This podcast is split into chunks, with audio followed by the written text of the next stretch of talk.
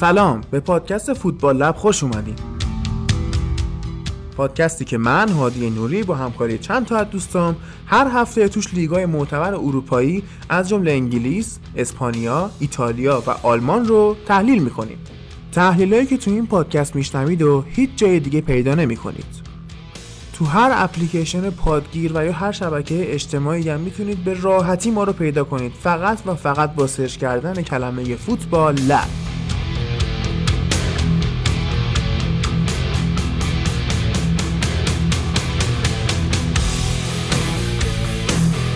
به اپیزود بیست و هفت فوتبال لب خوش اومدین. این اپیزود تو تاریخ بیست و چهار اسفند ما ضبط میشه. اپیزود بیست و هفت مون خب دو پارتیه، چون دوباره چمپیونز لیگ داریم، چمپیونز لیگ خفنی هم داریم. قبل اینکه بریم سراغ اپیزود، من چند تا نکته بهتون بگم در مورد انتقادایی که پادکستمون شده، که خیلی هم خوبه اتفاقا. وقتی که انتقاد میکنید یعنی گوش میکنید و ما همینا رو میپذیریم و تا جایی که بتونیم ترتیب اثرم میدیم، جایی که نتونیم جوابتون رو میدیم. یه داستانی بود که گفته بودن که مثلا من یا شهاب مثلا طرفدار منچستریم، مشکل شاید ایجاد میکنه. در واقع اینطوریه که خب هیچ اشکالی نداره ما طرفدار تیمی باشیم. هیچ وقت ما تحلیل جانبدارانه ای نمیایم بکنیم، نمیایم بگیم مثلا چون منچستر با لیورپول بده مثلا ما بیایم از لیورپول بد بگیم یا خوبیاشو نگیم، یا منچستر سیتی همینطور، آرسنال همینطور.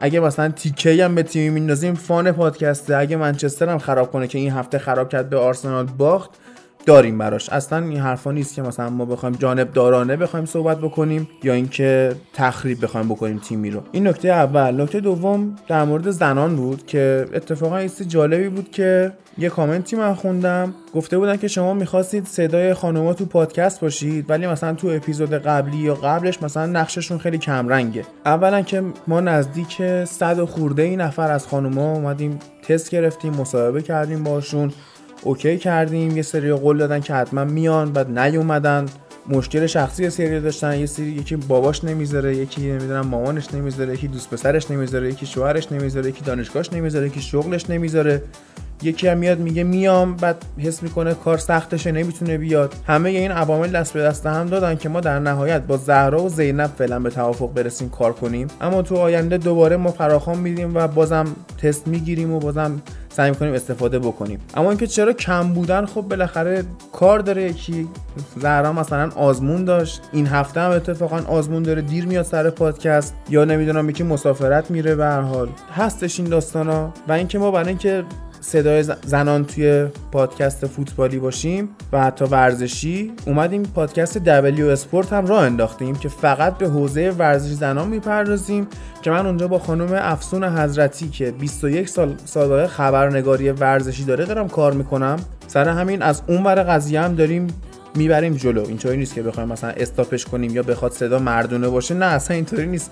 کسی که بتونه ما کمک کنه میاد فارغ از جنسیتش. یه انتقاد دیگه در مورد خودم شده بود که گفته بودن که هادی چون داره سه تا پادکست کار میکنه تمرکزش از بین میره. خب چرا باید تمرکزم از بین بره؟ من که دارم فوتبال لبو کار میکنم، توی پرسپولیس لب یه خورده کمک میکنم به امید، چون پرسپولیسی که نیستم، صرفا میرم اونجا یه خورده کمک دستم. و دبلیو اسپورت هم که داریم کار میکنیم بیشتر مجریگریش با منه، تمرکز کار ما هم هر روز داره اتفاقا بیشتر میشه. بعد اتفاقا چند روز پیش رفتم یکی از اپیزودهای قدیمی اون رو گوش کردم، دیدم چقدر افتضاح بودیم. هنوزم اون چیزی که مد نظر خودمونه نیستیم، ولی واقعا بخوایم مثلا نگیم از خود تعریف کنیم دیگه، بخوایم منصف باشیم خیلی کار پیشرفت کرده و بازم بیشتر میشه. فکر نمی‌کنم اینکه من چند تا پادکست بسازم اخلالی توی هیچ کدومشون ایجاد کنه، مشکلی نیست به نظرم. اگه ببینم داره عمل کردم ضعیف میشه، خودم یکیش میکشم کنار یا اینکه تمرکزمو بیشتر میکنم. یه منچستری هیچ وقت پا پس نمیکشه از چالشا. نکته چهارم، من باید تشکر بکنم از کسایی که تو سایت هامیباش دات کام از ما حمایت کردن، دوستانی که کمک کردن بهمون. بالاخره خب درک کردن که پادکست داختن هم خرج داره و ما حداقل باید مثلا یه ریکوردر خوب بخریم و خرج تبلیغاتمون بکنیم که فوتبال لب بیشتر دیده بشه. و ممنونیم ازتون و ممنون از کسایی که از این به بعد قراره بهمون کمک کنن. بریم به خود اپیزود برسیم که قراره چیا بگیم. هفته سیوم لیگ انگلیس، هفته بیست و هفتم لالیگا و هفته بیست و هفتم سری آ با هفته بیست و پنجم بوندسلیگا. از اونورم شب آخر مرحله یک شانزدهم چمپیونز لیگو داریم و اینکه حالا آخر هر لیگی ما سعی می‌کنیم یه ذره به جدولش بپردازیم و بازی تیم‌های مهم، بازی بعدی‌هاشون رو بیایم بررسی کنیم، چه تیم‌های مهم چه تیم‌های در حال سقوط، چون که ما توی عید اپیزود نداریم، گفتیم یه صورت وضعیت کلی داشته باشیم. این هفته بازی برگزار میشه، فردا و پس فردا اینا، بعدش فیفا دی میرن بازی‌های ملی. ما سعی می‌کنیم آخر اون فیفا دی یه اپیزود بریم که هم این هفته فردا پس فردای لیگا رو بررسی کنیم، هم یه خورده ببینیم مثلا بازی ملی چی شد، اصلا اینا رو صحبت بکنیم و این داستانا. تو بخش انگلیس امیر و شهاب پیش منن و میریم هفته سیوم رو شروع کنیم.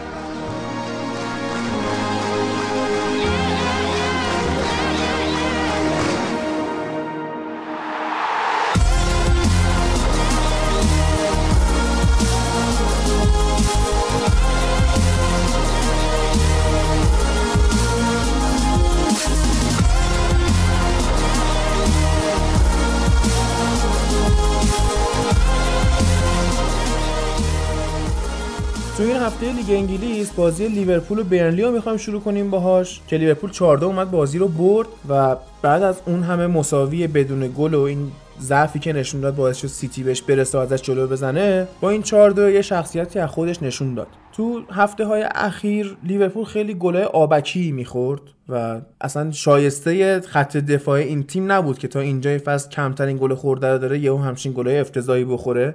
یه خورده اونو کمش کردن، هرچند از برنلی هم دو تا گل خوردن، ولی برنلی همونی بود که تاتنهامو زد و اینا کار بزرگی کردن که این شکلی اومدن برنلی رو بردن. یه گل روی کورنر خوردن، کورنر مستقیم که اصلا روی الیسون خطا شده بود، اون قاعدتا نباید گل میشد. یه دونه گل هم که خوردن آخر بازی بود دیگه، بازی سه دو شد، تقریبا بازی تموم شده بود که این گل خوردن که بعدش از گل چهارم اومدن زدن. اما باید یه سی اشاره کنیم نقش آدام لالانا که اومده و بازی کرده بود. برای اولین بار توی حتی بگیم یک سال اخیر لالانا خیلی مثبت بازی کرد، ریتم بازی رو گرفته بود دستش، تو گل ساختنا داشت تلاش می‌کرد. دو تا از گلایی که زدن تحت تاثیر مستقیم آدام بود. به قول انگلیسی‌ها تون بازی رو داشت خودش تکی می‌نواخت. دو سه تا استوپ خیلی خوبم توپا رو کرد که گزارشگرم کیف کرده بود، چون واقعا بازیکن خیلی خوبیه، یعنی زیبا، از اوناست که زیبا بازی میکنه و لذت میبری از بازی کردنش. حالا مسئولیت و اینا چند وقتی قشنگ حالشو گرفته،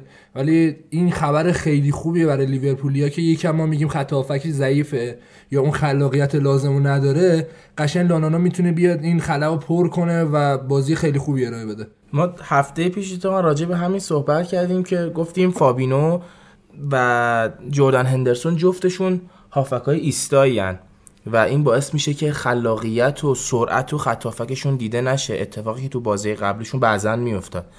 اما تو این بازی دیدیم که کلوب کار عقلانی رو انجام داد و سعی کرد با اومدن آدام لالانا خلاقیت رو اضافه کنه، سرعت داده بود به خط هافکشون و معمولا همیشه یه گام جلوتر از فابینو بود.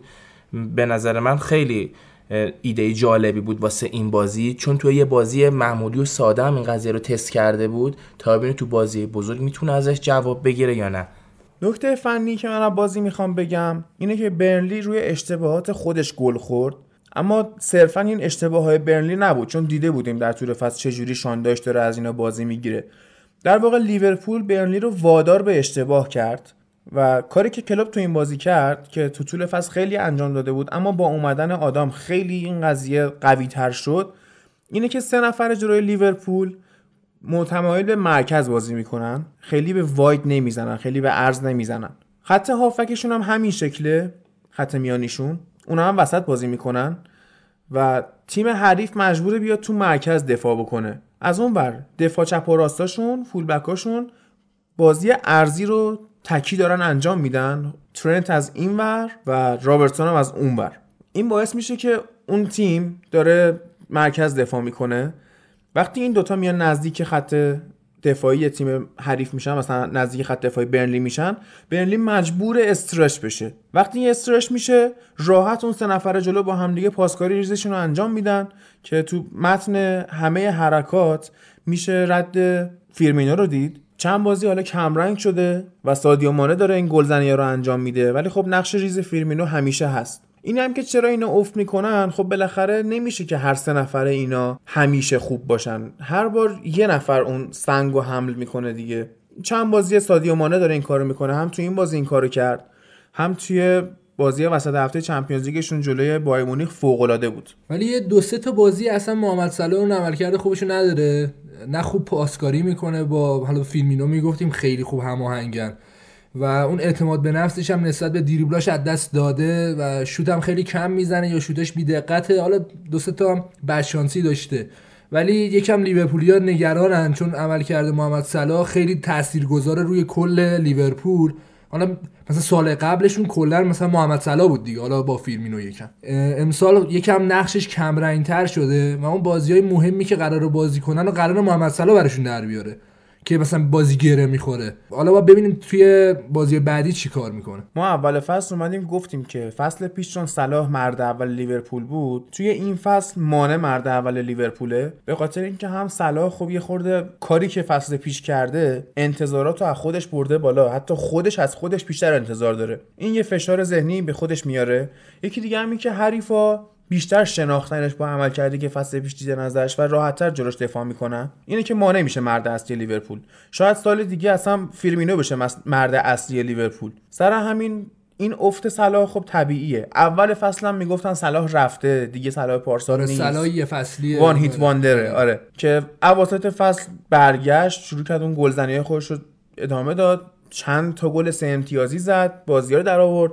دوباره الان توی مقطع افت نگیم، کمتر دیده داره میشه، بازیشو داره میکنه، تو اون متن حمله ها کمتر هست و یعنی بیشتر سعی میکنه مدافع حریف رو به خودش مشغول کنه که مانو و فیرمینو راحت بازی کنن. یه بحث دیگه هم راجع محمد صلاح توی چند تا خبرگزاری‌ها خوندم که میگفتن که یه مقدار از تمدد اعصاب انگار با مشکل برخورده سر قضیه این بچه ایرانیه که اومده بود ضربه زده بود از تو لاستیک رد کرده بود.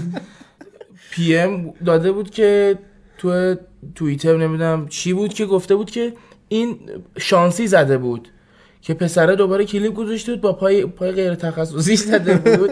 گفته بود اگه میتونی تو این کارو بکنه محمد صلاح. آره. یا اون کلیپی که ازش منتشر شد بچه اومده امضا بگیره ازش، هولش داد بچه رو بیرون. کلا با بچه‌ها مثل مشکل داره.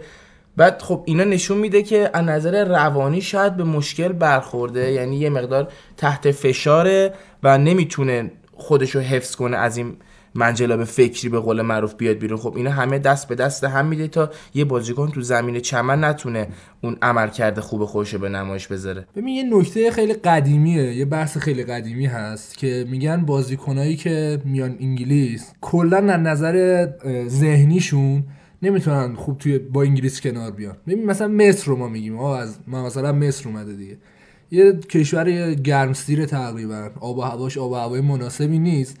اینو برداشتی اوری تو لندن که صبح تا شب، لندن نه چیز لیورپول که بیشتر بارون آره، میاد که بدتره حتی لندن، صبح تا شب داره بارون میاد یا هوا اینجوریه یا گرفته است، این خیلی تاثیرگذاره. آره. خب آمریکای جنوبی هم نمیتونن بازی کنن تو انگلیس، این یکم ضعف انگلیسه که بعضی اصلا بابت آب و هوای انگلیس نمیان تو انگلیس بازی کنن. یکم محمد صلاح فکر کنم درگیر این شده، حالا خیلی حاشیه است ولی خب امکانش هست، چون آب و هوا و اونجا افسردگی میگیره، افسردگی میگیره بدیهیه. غیر از اینکه مثلا خود انگلیسی باشی، اگه برید اونجا زندگی هم کنی حالت مهاجر و اینا، وقتی صحبت میکنی مثلا میگی یه سال اول کلا من افسرده بودم تو انگلیس.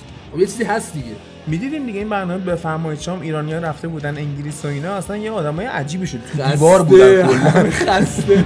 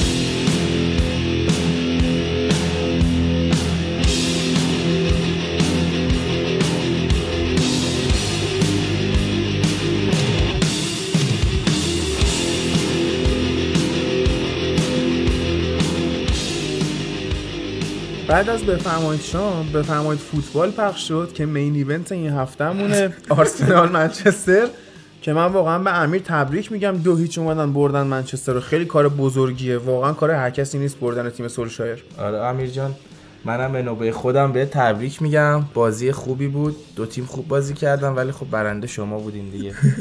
پیش میاد بالاخره، شادی باشه همیشه.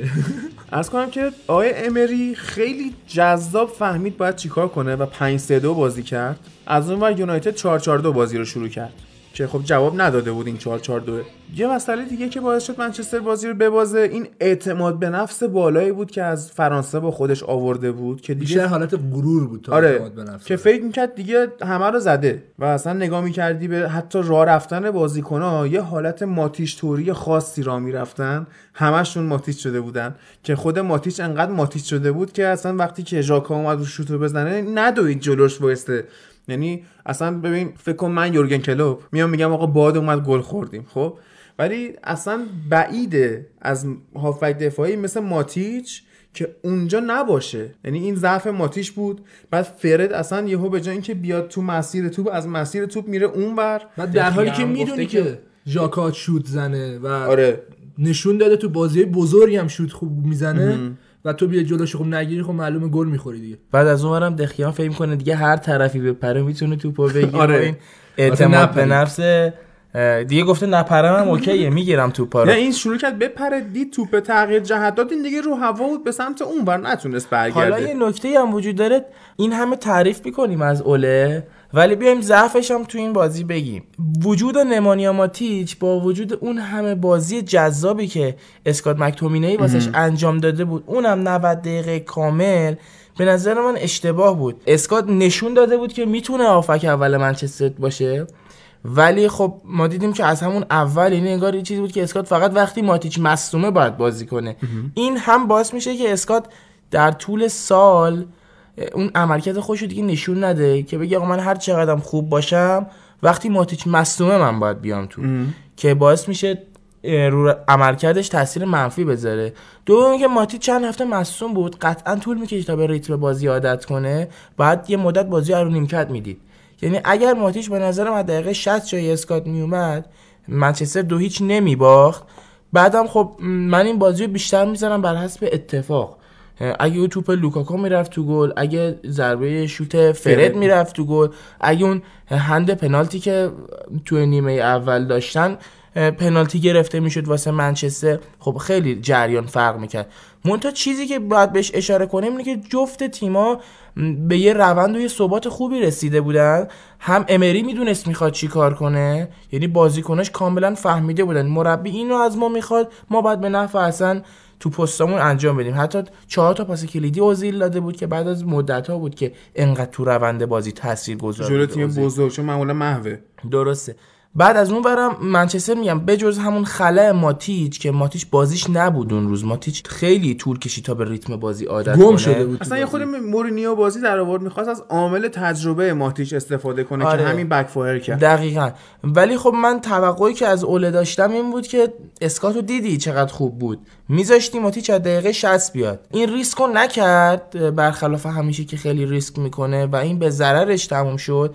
بعدم مارسیال اومد تو که مارسیال هم گم بود چون که به ریتم بازی عادت نداشت. اگه مارسیال حالا تو اون بازی نود دقیقه بازی میکرد به نظر من بهتر بود، چون مارس... تازه از مصدومیت برگشته. اونا مارسیال بازیکنیه که هم سرعتیه هم طرف چپو خیلی خوب میتونه بازی کنه. منچستر چپ و راستش این بازی خیلی متعادل نبود. امه.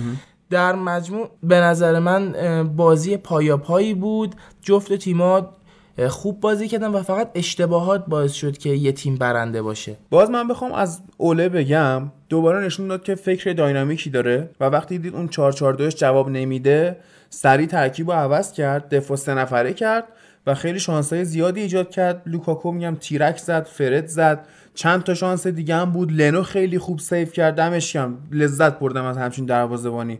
آدم وقتی حریفش قویه خب حال میکنه. همیشه من دوستم با تیمای قوی بازی کنیم، نه اینکه با یه آرسنالی که بتونیم هشت تا بهش بزنیم.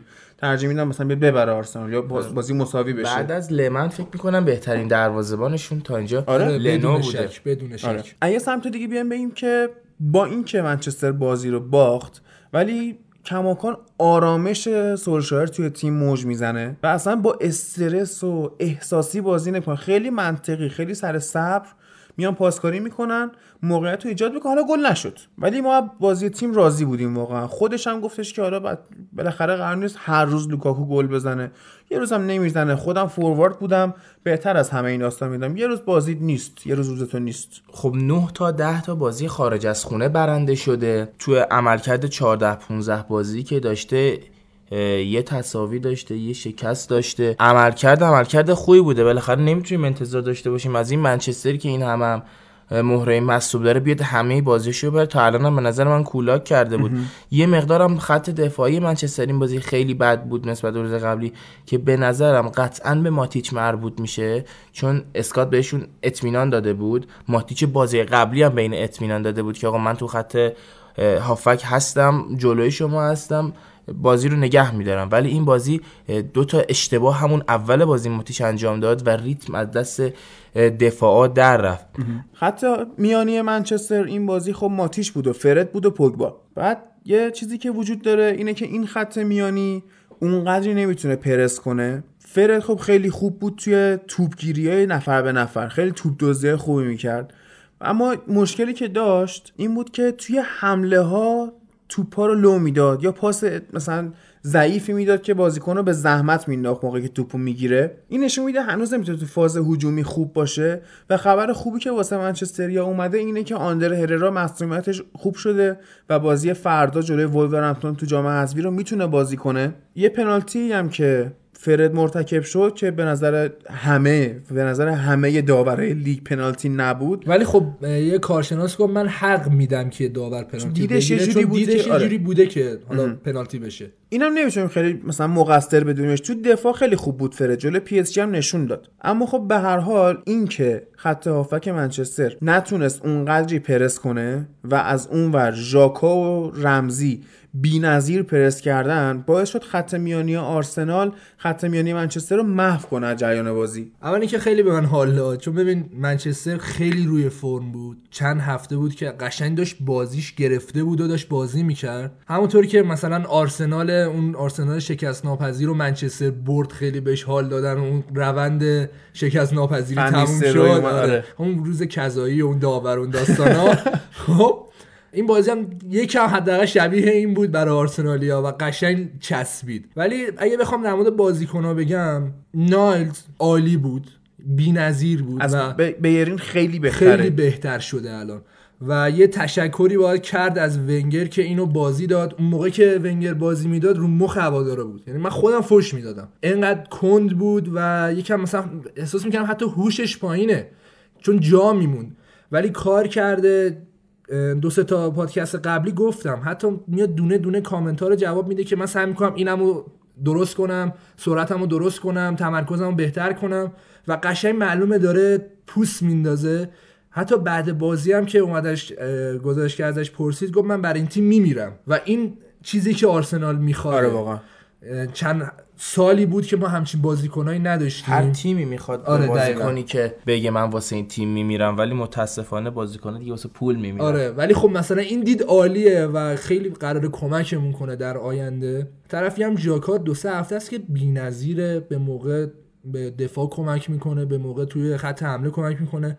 سانترایی که بازی‌ها رو عوض میکنه، مثلا سمت چپ توپو میبره سمت راست و اینا، قشنگ کار کرده، مشخصه. یه اعتبارم باید بدم به کولاسیناچ. ما همه هم میدونستیم که کولاسیناچ از نظر فنی بی‌نظیره و خب ببین از آلمان اومد، سال قبلم در حالی که فصل اولش بود بازم میدیدی که این ظرفیت داره و میتونه خوب بازی کنه. حالا چون سختش بود، چون لیگ عوض شده و تو اومدی لیگ انگلیس و میدونیم که ما تو لیگ انگلیس چقدر دفاع و چپ و راستا مهمن، ولی تو این فصل قشنگ خودشو جا انداخته و داره یه دونه دفاع چپ بی‌نظیر میشه برای آرسنال. طرفی هم اگه بخوام به خود امری بپردازم، ببین امری از اول فصل خیلی ترکیب امتحان کرد. خب بدیهیه، سال اولش بوده و نیاز داشتش که بفهمه اصلا توی انگلیس باید چجوری تیمم بازی کنه. دو سه هفته است که تقریبا دیگه ترکیبش پیدا کرده، ولی نکته خوبش برای من اینه که آرسنال الان دو تا ترکیب داره. ببین تیما اکثرا یه دونه ترکیب اصلی دارن که با اون پیش میرن. از همین بایرن میبینیم که چهار یک سه دو مثلا بازی میکنه اکثرا، یا لیورپول چهار سه سه شو اکثرا بازی میکنه، یا منچستر حالا بستگی داره، بازم منچستر عوض میکنه ترکیبشو آره. ولی مثلا اون چهار چهار دو ش همیشه حفظ میکنه، حداقل توی فرمت اولیه یا شروع میکنه یا پایان میده با چهار چهار دو. ولی آرسنال قشنگ به دو تا ترکیب رسیده، یکیش پنج سه دو که اکثرا جلوی تیمایی که یکم میدونیم قوی تره بازی میکنه یا میخواد نتیجه دراره بازی میکنه، یکم چهار سه یک دو که اونم حالا جلوی تیمایی مثل برنلی و اینا بازی میده چون میخواد بیشتر فاز هجومی داشته باشه که بازی رو تموم کنه تو همون یه رو بیست دقیقه اول و جفتش جواب میده. این خیلی خوبه که تو من نمیتونم تشخیص بدم واقعا که مثلا تو این بازی اینو بذاره جواب میده، چون من میدونم جفتش جواب میده و خب این مغز و ذهن خوب امریو نشون میده که اومده از اول فصل انقدر امتحان کرده، انقدر بالا پایین کرده تا بالاخره به ترکیب مورد نظرش رسیده، اونم نه یکی دوتا. تو این بازی هم عملاً توپو ما داده بودیم دست منچستریا و اونا داشتن بازی می‌کردن. حالا یه صحنه هم بودش که منچستریا اومدن حالت ونگربالی یه دو سه تا پاس دادن، پوگبا انداخت سمت راست. خیلی هم بازی قشنگی بود. این قشنگ داشتن بازی ونگربالی. یه ونگربالی که ونگر نبود، ما با جورج بستین اینطوری بازی می‌کردیم. کجای کاری؟ نه اینا معروفه به ونگربال.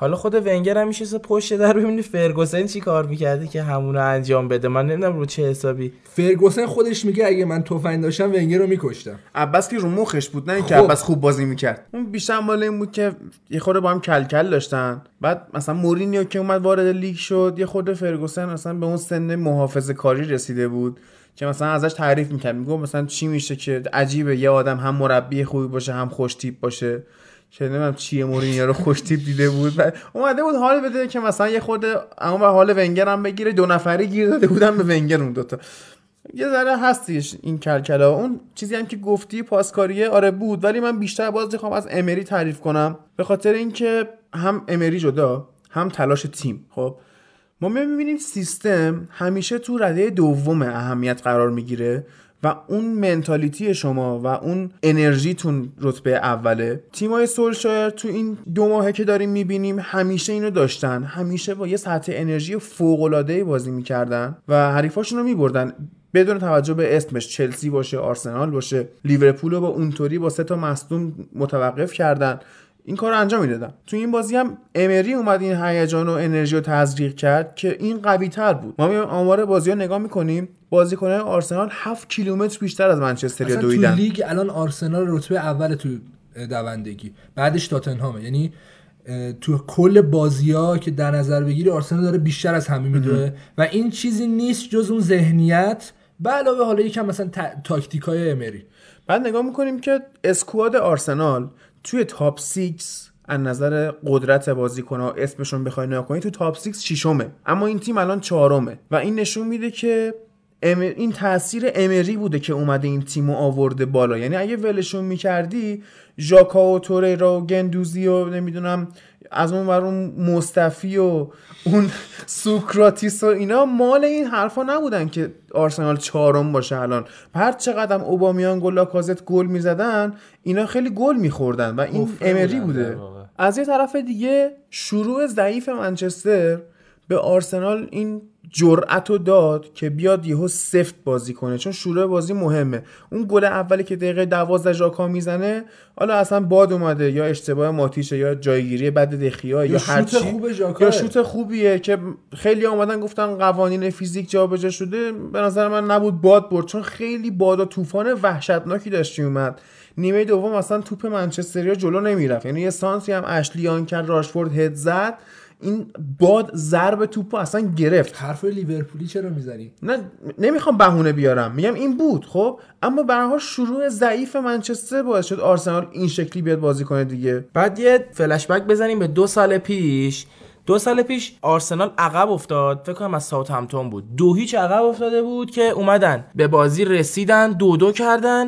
انتظار سانچز این بود که بازیکن‌ها بیان گل سوم بزنن که بعد بازی همون دو دو تمام شد، چون وقتی که دو گل زدن دیگه آرسنال منفعل شده بود. سانچز عصبانی شد، نمیدونم چرا حمله نمی‌کنید. امسال امری اومده این روحیه رو به تیم تزریق کرده که اینا تا دقیقه آخر منطقی، باهوش، خیلی پخته داره بازی می‌کنه. آرسنال ونگر هر سال می‌دیدیم که خام بود، یه تیمی بود که اشتباهات فراوون داشت، یه بازی فوق‌العاده خوب بود، یه بازی می‌بینی اشتباهات بچگانه می‌کنن، ولی این بازی هر چقدر میریم جلو این قضیه مسجل‌تر میشه به هواداره خود آرسنال که اینا خیلی دارن باهوش بازی میکنن، خیلی پخته بازی میکنن، بازیکن‌ها شرح وظایفشون رو میدونن، حرکات فانتزیشون به جای، بازی منطقیشون کاملا به جای. از نایل صحبت کردین، حالا این بازی نمیخوام از لوکشاو تعریف کنم ولی قشنگ معلوم بود یه سر و گردن که چه عرض کنم یه بدن کمتر از لوکشاو، چون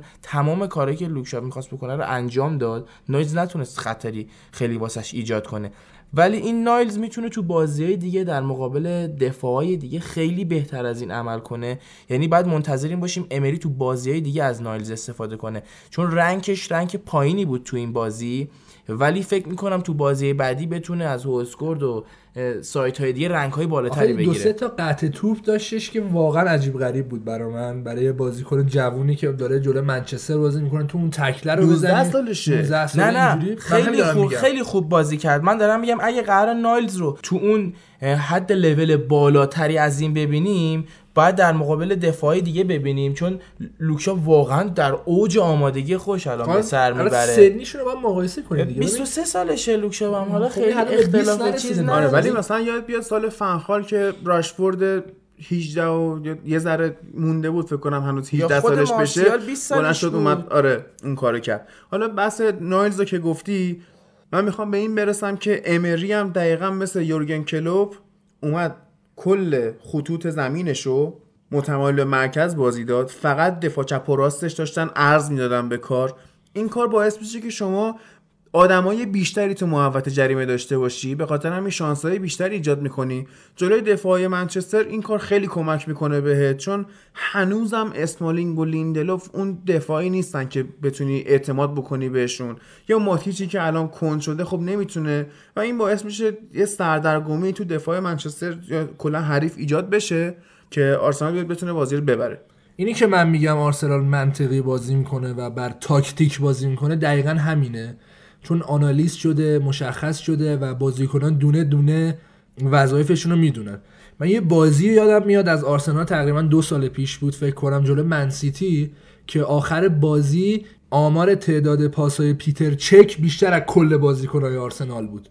ما داریم از این آرسنال رسیدیم به این آرسنالی که میگیم انقدر داره منطقی و منظم بازی میکنه، خیلی کار بزرگی کرده، خیلی کار بزرگی داره میکنه امری، و من همین میگم با بهش فرصت داد، چون باید بهش بودجه هم داد. حالا دور از بودجه فرصت بیشتره، میدونی، چون که عملا توی یه فصلی که تازه اومدی و بازیکن‌ها رو تازه داری میشناسی کار خیلی شاخی نمیشه کرد، ولی امری حتی این کار شاخ هم کرده. حالا فرض کن فصلای دیگه بهش فرصت بدی و مهلت بدی، قشنگ میتونه جز مدعیا دیگه خودش رو قرار بده و اون شخصیت و اون ذهنیت برنده شدن به تیم تزریق کنه. بعد اصلا تصوری از لیگ انگلیس هم نداشته، یعنی حالا مربی تیمای دیگر رو ما نگاه میکنیم میبینیم یا بازیکن بودن تو انگلیس یا یه آشنایی جزئی داشتن، دستیاری بودن یا هرچی، این یهو اومد سرمربی آرسنال شد، پنج شش تا بازی آزمون خطا کرد، نتیجه‌های خوبی نگرفت، یهو تیمو به یه سمتی سوق داد که دیگه الان بردن آرسنال تو بازی‌ها بدیهی شده، بعد انتظار هر نتیجه خوبی رو از آرسنال داشته باشیم چون این پتانسیل تو تیمش ایجاد کرده.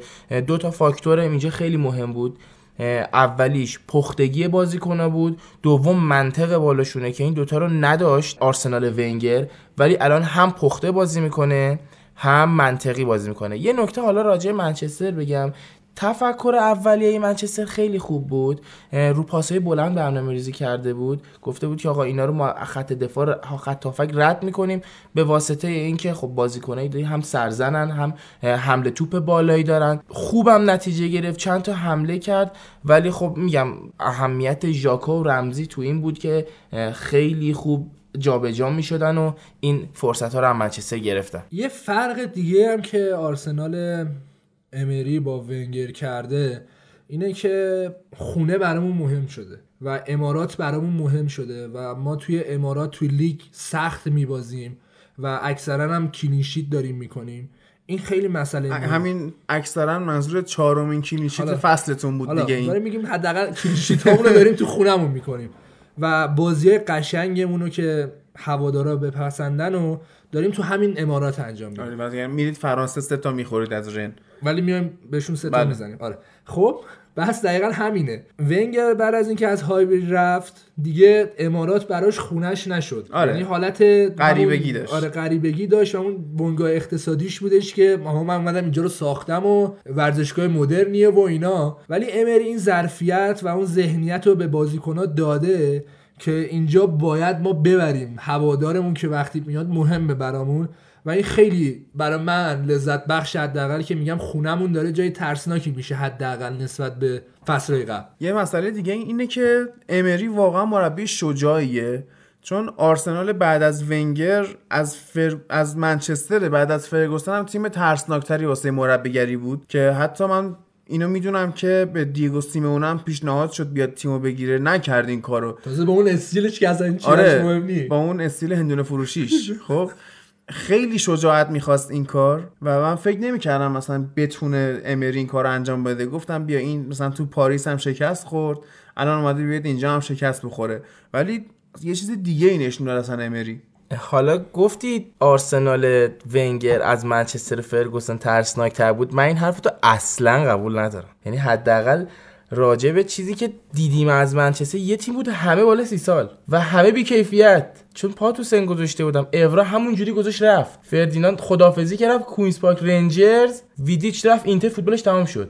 یعنی این خط هافک بود، خط دفاع بود، تو خط هافک فلچر ناراتی روده داشته، کریک سی و دو سالشه، فنپرسی همش مصدومه، بعد شما دفاع نداری مجبور میشی اسکولز هم که خدافظی کرد. خدافظ بعد شما دفاع نداری مجبوری والنسیا رو بذاری دفاع، یه یه سال بعد رو این آزمون خطا بکنی، بعد از اون ور رونی چقدر با وجهش فاصله یاد شیکم آورده، بعد من نمیدونم تو چه جوری مقایسه شیکم آورده آورده اضافه وزن و اضافهش درست نه دیگه، شیکم داشت قشنگ عرق خوری داشت داشتی راست میگه. یعنی دیگه اون رونی زمان فرگوسن که همش تو رژیم بود، چون فرگوسن اول که اومد گفت آقا با این باش تیک آقا تو استعداد چاقی داری، بابات هم که چاق عروس صندلی نمیتونه بلند شه، تو باید خیلی رو وزنت کار کنی. همش تمرین بدنسازی داشت رونی تا تونست تا بیست و هشت سالگی تو اوج باشه، ولی اصلا اینو مقایسه نکن.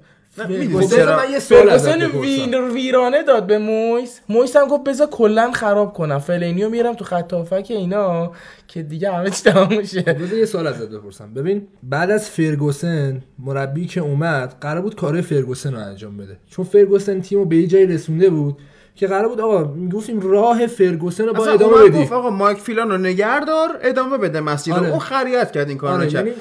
میخواد فکر کنم امیر میخواد به این برسه که ونگر کاری نمی‌کرد. نه نه نه نمیخوام اینو بگم، ولی آرسنال با این هدف امری رو آورد که بیاد فلسفه و نحوه بازی کردن آرسنال رو عوض کنه. این خیلی کار سخت‌تریه نسبت به اینکه تو بیای راه یکی رو ادامه بدی، چون راه یکی دیگه جاده مشخصه، راه مشخصه، ولی امری با بیاد اول جاده رو مشخص کنه، راهو برای خودش بسازه بعد ادامه بده. برای همین میگه سختره سر اینه. حالا اینو گفتین ولی موش چاره ای نداشت. موش اگه دلش هم میخواست که ترکیب عوض کنه، مهرا مهرای فرگوسنی بود، نمیتونستی کاری کنی. شما از تام کلورلی میخوای چی بگیری؟ خب ولی همین با مهره های از ونگر از ایوانز میخوای چی بگیری؟ بعد ونگر که رفت شما یه لاکازت داشتین، یو با میانگ داشتیم، یه ژاکا داشتیم، بازیکنای بی‌کیفیتی نبودن. حالا خود ونگر نمیتونست این استفاده کنه، ولی اینا بازیکنای بی‌کیفیتی نبودن. میانگین سنی تونم میانگین سنی متوسطی بود. امری میتونه با این ترکیب حداقل سه سال از اون خطا بکنه با اضافه کردن یک دو تا بازیکن. ولی فرگوسن چیزی که تحویل مایستاد اصلا چیز افتضاحی، خرابات موقعان واقعا واقعا شما نقد فرگوسن این دیگه. آره که آره، سازی آره، نکرده آره. جانشینت حالا... واسه اسکولز کوکه مجبور شدی خودت لاکار موندی، از بازنشستگی برش گردوندی. حالا شما بیاد بگو فرگوسن بهترین مربی جهانه، اگرم باشه تیم خوبی به مویس تحویل نداد. مویس هم برش نداشت که بخواد یه بازیکن خیلی خوب بگیره، بازیکنم زیر دست مویس کار نمیکنه دیگه. یعنی باید از ونگر حداقل من آرسنالی تشکر کنم که یه تیمیو داره آره، که بشه آره. روش سرمایه‌گذاری کنه. آره خیلی شما باید از ونگر تشکر کنی. خط حمله‌ای که به شما داد یه خط حمله شش تونگ به شما تحویل داد، ولی خط حمله منچستر فن پرسی بود که شش ماه مصدوم بود دیگه، کل تابستون مصدوم. رونی هم بود که تعطیل بود، رونی تعطیل شده بود بنده خدا. بعد دیگه رو نیمکت هم که چی بودش، هرناندز بود دیگه، هرناندزم که اصلا ولش کن. نزدیک اواخر بازی یکی از هواداره آرسنال به عنوان علم اسپشو گوشن جیمی جامپ، ولی خب من دوست ندارم جیمی جامپو، یکی از این هولیگانا پرید اومد تو زمین و یه دونه زد پس سر اسمالینگ که منچستریان گفتن دست در نکنه. آره بعد رفت، حالا اومد خوشحالیاشو کرد و رفت بیرون. واکنشا به این میدونی چی بوده امیر؟ ما توی فوتبال ایران یکی دو هفته پیش در مورد این که حالا بوریا غفوری اومده بود حرف سیاسی زده بود، یکی از مسئولین یادم نیست اسمش چی بود، من فقط خبرش همینطوری گذری دیدم، برگشته گفته بودش که یه بچه شهرستانی که تهرانم بلد نیست چجوری به خودش اجازه میده بیاد مثلا در مورد مسائل مهم نظر بده. خب یعنی این تگ شهرستانی رو زده بود. خب میدونی به این هولیگان چی گفتن؟ گفتن که some villagers missing another idiot. افتضاح در افتضاح. یعنی بدترین حرفم، یعنی این حالا ترجمه‌اش برای دوستا که نفهمیدن بگم که گفتن که این دهاتیا یه دونه از اسکولاشون رو دوباره گم کردن. که حالا بحثی که بود این بود که پلیس رفته بود با اسپانیایی صحبت کرده بود که این واقعا چیکارت کرده، چیزی بهت گفته نگفته، فوش بلان، و قراره که حالا اسمش رو اعلام کنن و کلا بنش بکنن فور لایف که اصلا نتونه دیگه به استادیوم. از اون برم که یه درس عبرتی ازش بسازن. حالا یه سریا میگفتن که باید بیایم مثلا آرسنال هم جریمه کنیم به خاطر این که هوادارا بفهمن که اگه از این کارو انجام بدن به باشگاهشون دارن ضربه میزنن. یه بحث دیگه اینه که مثلا همچین مثلا اسکولای ویلجری خودشون براشون مهمه، اصلا کار به تیم نداره، طرف اومده اونجا خودشون نشون بده، اینقدر کمبود شخصیت اینا داره. چقدر تو توییتر و رسانه ها منچستری از این قضیه استفاده کردن که گفته بودن که آرسنال بعد هرگز یه بار جلو ما برده، ببینید چی کار دارن میکنن. خیلی واسه منچستر هم خوب شد اتفاقا که اومد تو آرسنال، خیلی ناراحت شده بودن که بردمون و کاممون رو تلخ کرد با این حرکت. این یکم حالگیری بود دیگه، کار زشتی بود دیگه. حالا اینکه برگشتن گفتن دهاتیا و این مثلا کشاورزا، این خیلی حرف بدیه که میگه کی این حرفو زد؟ گرامسون. البته اونم خورده شیشه زیاد، اسطوره لیورپول دیگه، خورده شیشه. آره اون آدم از این درستی نیست چیزاست که اگه معلم میشد با سیم بوکسل بچه‌ها رو میزد. این شخصیت‌ها داره و خیلی یه خورده من رئیسی فردا پس فردا هشتگ میتو برش میزنم.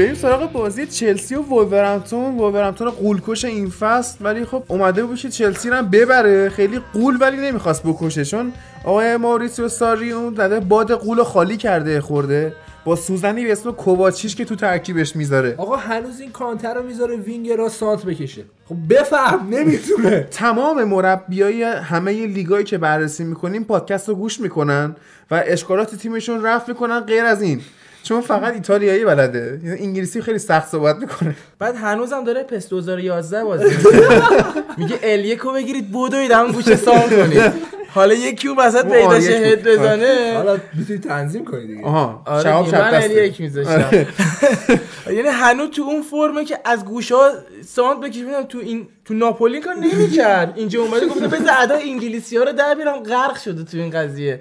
برداشته اواخر بازی تقریبا کالوم هاتسون اودوی و روبن لوفتوسچیک رو آورده تو، بعد چلسی خلاق‌تر شده. بعد تعجبم میکنه خب بز... فیکس بذار اینا رو چی اه چه اه چه کاریه با این تیم ده. من من مربی چلسی بودم باور کن به تنش اولین کار کوواچیچو اعدام میکردن، درس عبرت بشه واسه بقیه هافک‌های جهان که هر چی میخواید بشید کوواچیچ نشید. از طرف دیگه خب این همه ما همین الان اومدیم گفتیم که آرسنال و لیورپول از فول بکاشون چه استفاده ای میکنن. خب این کار راحت میتونی تو چلسی انجام بدی. آنتونیو کونته چیکار میکرد با این دفاع بغلای چلسی؟ یا آلونسو را فیورنتینا خرید لیگو برد، اینقدر موثر بود. مارکوس آلونسو که به کنار، اون نیجریه م... ویکتور موزس، اون چی کار میکنه؟ چقدر گل زد. خب این چی کار داره میکنه؟ ماریسو ساری اصلا نمیتونه حریفش رو استرچ کنه، نمیتونه دفاع رو باز بکنه. اینا هیگواینو دارن ولی هنوز آدم اونجا رو ندارن واسش توپ بفرستن. بعد سر گلی که هزارزت خیلی جالب بود، یه نگاه کرد به ساری گفت سان نمیکنم، میخوام خودم بزنم. اومد تو شوتید رفت زد تو گل. یعنی قشنگ ببین سان نمیکنم، میخوام بشوتم. شوت کرد گل شد دیگه، ساری نتونست بهش چیزی بگه. بعد شما یه داوید لوئیز واقعا فاجعه است. بعد چه جالبه که همه ایسکایا رو هم میخواد بزنه. او یه دونه به کلمبیا گل زدی تو برزیل، یه دونه دیگه چند تا مگه زدی تو پاری سن ژرمن زد، یادم آره. خیلی خوب بود. پاری سن ژرمن اگه واسه زمین بشوته دیگه گل میزد. تیم‌ها جوری نانتو، رنو، شما رو آمیان یکی از سوارز خورد دیگه، داوید لوئیز داوید لوئیز نشد. یعنی ما دیگه ندیدیم داوید لوئیزو. بعد شما زوما رو داری همچنان اونو میفرستی قرضی که از رودیگر استفاده کنی. حالا رودیگر رودیگر خوبه، تک به تکارو میگیره، ولی وقتی دو تا دفاع داری حداقل یکیشون خیلی خوب باشه. داوید لوئیز خیلی بده، اون یکی حداقل خیلی خوب باشه. کریستیانسن هم خیلی خیلی اونو بارسا دنبالش بود. ببین حالا الان دوستان سوء برداشت نشه، ما چلسی رو مسخره نمی‌کنیم.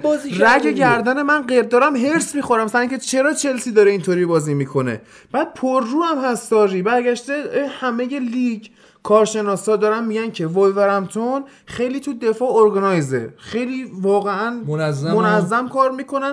ساری اومده گفته نه ارگانایز نبودن. خب پررویی آخه، چی چی بهت بگی؟ بعد وولورهمپتون دید اینطوری داره چلسی بازی میکنه، اصلا گفتش که بذار یه خورده این جلو ببینیم چی میشه، که اومد روی ضد حمله دو نفر بازیکن، شش هفت تا بازیکن چلسی و فرستان دنبال سرنوشتشون و رفتن گل زدن. تازه اشتباه هم داشت به نظر من، نونو اسپیریتو سانتو خب فصل اولش اومده انگلیس، خیلی از این بازیکن‌ها فصل اولشونه، خیلی هاشون پرتغالی هن. خب این هنوز نمیدونه باید چیکار کنه، هنوز یه خود داره کیش میزنه. آره امسال چقدر ما از سانتو تعریف کردیم، آره. و هر دفعه هم جواب تعریف اونو داده، همیشه خوبه. وقتی که جلوی یه بازیکنی مثل هازارد خیلی عمیق میشینی تو دفاع، برات مشکل ساز میشه. یعنی اگه اینا یه خورده اون جرأت رو بیشتر به خودشون میدادن، راحت سه تا گل هم به چلسی میزدن، چون چلسی قشنگ پتانسیل داشت بخوره این گلا رو. این اسپریتو از اول فصلی اومده، یه کار جالبی که میکنه اینه که میاد اول بازی عقب میشینه، کاری نداره حریفش چلسیه، حریفش کاردیفه، اول بازی عقب میشینه، هم دفاع خودش رو سر و سامون میده با دوست حمله، همین که میونه طرف داره کجا حمله میکنه، کجا میخواد ضربه بزنه، آنالیز حین بازی آره. میکنه آره. بعد قشنگ از دقیقه بیست به بعد کم کم اینو شروع میکنن باز شدن و تازه بازی خودشون رو انجام دادن و سر ریتم کار کردن، که ما دقیقاً همین چیزو در مقابل چلسی دیدیم. منتها چلسی قشنگ کسی دو تا بازی رو ببینه پشت سر هم میدونه چلسی آقا گوشا میخواد سام بکنه، یه اتفاقی اون وسط بیفته، یعنی هدم لزوما نه، یه اتفاقی اون وسط بیفته اینا به گل برسن. اصلا وضعیت چلسی رو من میبینم، ببین اینا دو سال از پنجره نقل و انتقالاتی کلا محرومن، دو دو تا پنجره، یعنی یک سال. خب نه بحثم اینه که خب نمیتونن بازیکن بخرن اینا و اینا مجبورن هیگوینو بخرن. یعنی حالا من آره دیگه نه دیگه، اینا امیدشون به هم پولوشیچه، چون کالوم هم مسک دیگه میره، احتمال زیاد بایرن میخره کالومو. بعدم اینکه حالا اگه اسپیشته تو ایران مربیگری میکرد، میتونست قشنگ بگه خیلی از بازیکنای ما زمین چمن آزادیو تا حالا ندیده بودن، چون بازیکناشون فوق العاده بی تجربهن تو لیگ برتر، و مچ کردن اینا با هم و یه ساختار دفاعی منظم از این قشنگ هنرشه، خیلی کار بزرگی کرده. یعنی امیدوارم مربیای از این دست مثل اسپریتو خیلی زیاد بشه تو لیگ.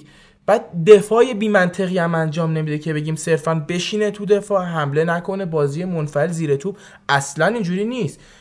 از باز بازیو که شروع میکنه اتفاقا از دفاع شروع میکنه، دفاع بازی سازی بکنه، هافبک‌ها رو صاحب توپ بکنه، مهاجما دوندن میان عقب توپ میگیرن میبرن جلو، قدرت حمله توپ جناحین چقدر بالاه. یه چیزی که اصلا با انگلیس من حال میکنم و همه حال میکنن همینه. ببین الان آرسنال مثلا با تاپ سیکس دیگه بازی نداره، ولی من میترسم داریم با وولز بازی میکنیم، میترسم داریم با نیوکاسل داریم بازی میکنیم. خب این خیلی نکته خوبیه که آقا لیگ انقدر جذابه دیگه، از لستر هم بترس، راجرز آره مثلا راست میگه، لستر هم خطرناکه حتی. خب لیگای دیگه عملا اینجوری نیستن که تو بترسی که قراره با وولز بازی کنی که مثلا تیمش انقدر بودجش پایینه. یه بحثی که ما همیشه حالا بین رفیقای خودمون داریم اینه که میگیم هیچ مربی یا بازیکنی تو فصل اول حضورش تو انگلیس تو لیگ برتر نمیتونه خوب باشه. مثال نقضش همین وولورهمپتونه که نه تنها نونو خوب بوده بلکه روبن نوسی که الان بیست و یک سالشه چقدر داره خوب بازی میکنه. راحت الان به نظرم تارگت بارسلوناست.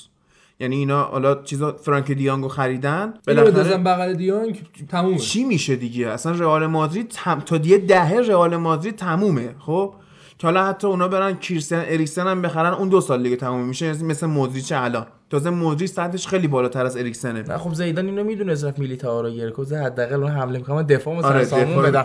از اون بر ژائو موتینیو داره هافک دفاعی چقدر خوب بازی میکنه، دروازه‌بانشون روی پاتریسیو چقدر داره توپا رو میگیره. بعد خیلی هم اینا فرصت شناسن، همین دیاگو ژوتا چقدر خوب چارچوب شناسه، خوب گل میزنه. وولورهمپتون با یک موقعیت و یک شوت در چارچوب به چلسی یه گل میزنه. تو کل بازی همین یه شانس رو داشتن و گلش کردن که میگم اگه ماجراجویی بیشتری میکردن راحت چلسی رو بد برده بودن. همین پاتریسیو توی تیم ملی پرتغال چقدر رو مخ آدمه، ولی تو این لیگ جزیره داره چیکار میکنه؟ نونو سعی کرد که بازیکنه پرتغالی تو تیمش زیاد کنه. چرا؟ چون همزبونشن، راحت میتونه تاکتیکو بدون حالا مترجم، بدون انگلیسی حرف زدن دست پا شکسته به اینا بفهمونه. خرید موتینیو یه خرید فوق‌العاده واسه شون بود. چرا؟ بازیکن‌ها بیشتر جوونن، بیشتر بی تجربه‌ان، ولی اون با تجربه سالها بازی کردن تو پوتی ملی پرتغال، موناکو، اومده یه چیز اضافه تری رو به این تیم تزریق کرده. اونم اعتماد به نفس بازیکن‌های جلویشه که چون نگاه میکنم میبینن موتینیو پشتمونه میگه آقا یه بازیکن خوب پشت سر ما که میتونه ما رو صاحب توپ کنه.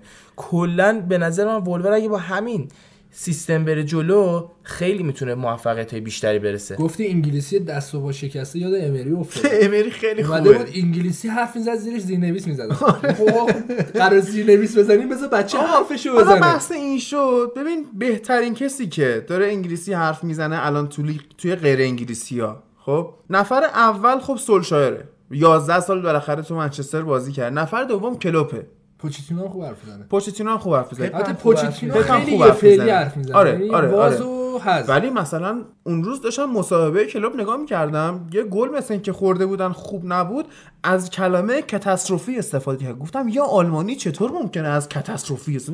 یعنی فا... امید میگه فاجعه رقم خورد همونه. خب ولی اینا یه نقطه مشترک دارن، به سیچویشن میگن سیچویشن. اینو لطفا رسیدگی کنه هر کس که اونجا سیچویشن نداریم ما سیچویشن. ولی بعد از این هم مدت مثل هندیا همچنین some people اینجوری همچنین خیلی افتضاح بود. سکند خلف. اتفاقا نونا هم خودش رو یه جورای فرزند خلف مورینیو میدونه و این که میگه اول بازی میشینه عقب اینو از مورینیو یاد گرفته، اما واقعا به نظر مثل جسارت حمله بیشتری داره و یه لول مثلا مورینیو رو آپگرید کرده. از فوتبال هم بیشتر لذت میبره. آره واقعا بیشتر. کلا پرتغالیا همینن. سانتوس تیم ملی پرتغال هم اینا کنی کلا دوست داره عقب بازی کنه، همونجوری یونان دو تا که کلا عقب. کلا پرتغالیا از ایتالیایی‌ها دارن ایتالیایی بیشتر بازی میکنن.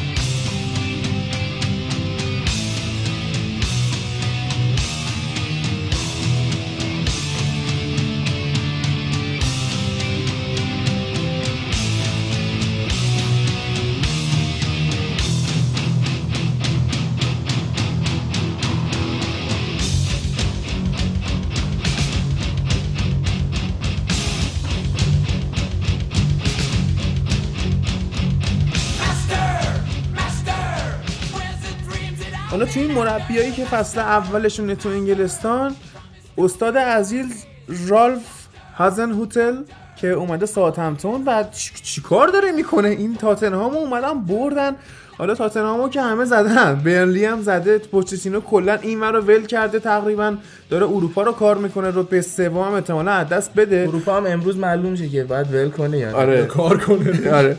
حالا ما در مورد اینکه بازی‌های بعدیشون چیه تعلیق صحبت می‌کنیم، اما اول بازی خیلی راحت تاتنهامیا بازی می‌کردن، اصلا شبیه بازی تمرینی بود واسه تاتنهام، انقدری که اینا فرصت داشتن و راحت تونستن بیان موقعیت سازی کنن که حالا هریکن هم یه گل زد. ولی این ساوثهمپتون یه چیز خوبی که داره، خیلی خوب کامبک میزنه جلو منچستر یونایتد، فوق‌العاده بود، من ترسیده بودم واقعا. بعد تازه با کی داره نتیجه میگیره؟ با یه تیمی که تادیچو داده رفته، جایگزینش نکرده، بعد خط میانیش اوریو رومو داره بازی میکنه که اصلا شبیه چیزاست، هر فندایی که تو بعد دست بدید خط دفاعی نداری. آره آره اونم از دست داده. بعد رومئو شبیه کیا؟ شبیه خنگاس. خب کلا ساوثهمپتون سوپرمارکت انگلیس آره. بنده خدا هر بازیکنی که لیورپول بیشتر آره, آره ولی هر بازیکنی که تولید میکنه آره. یه جا میخره. لوکشا اومد منچستر، آدام لالانا، نمیدونم ناتانیل کلاین آره. از اونور آره. خب بعد نگاه میکنیم که اصلا همین رومو فقط ماسله، فقط عضله است، مغز نداره، هیچی نداره.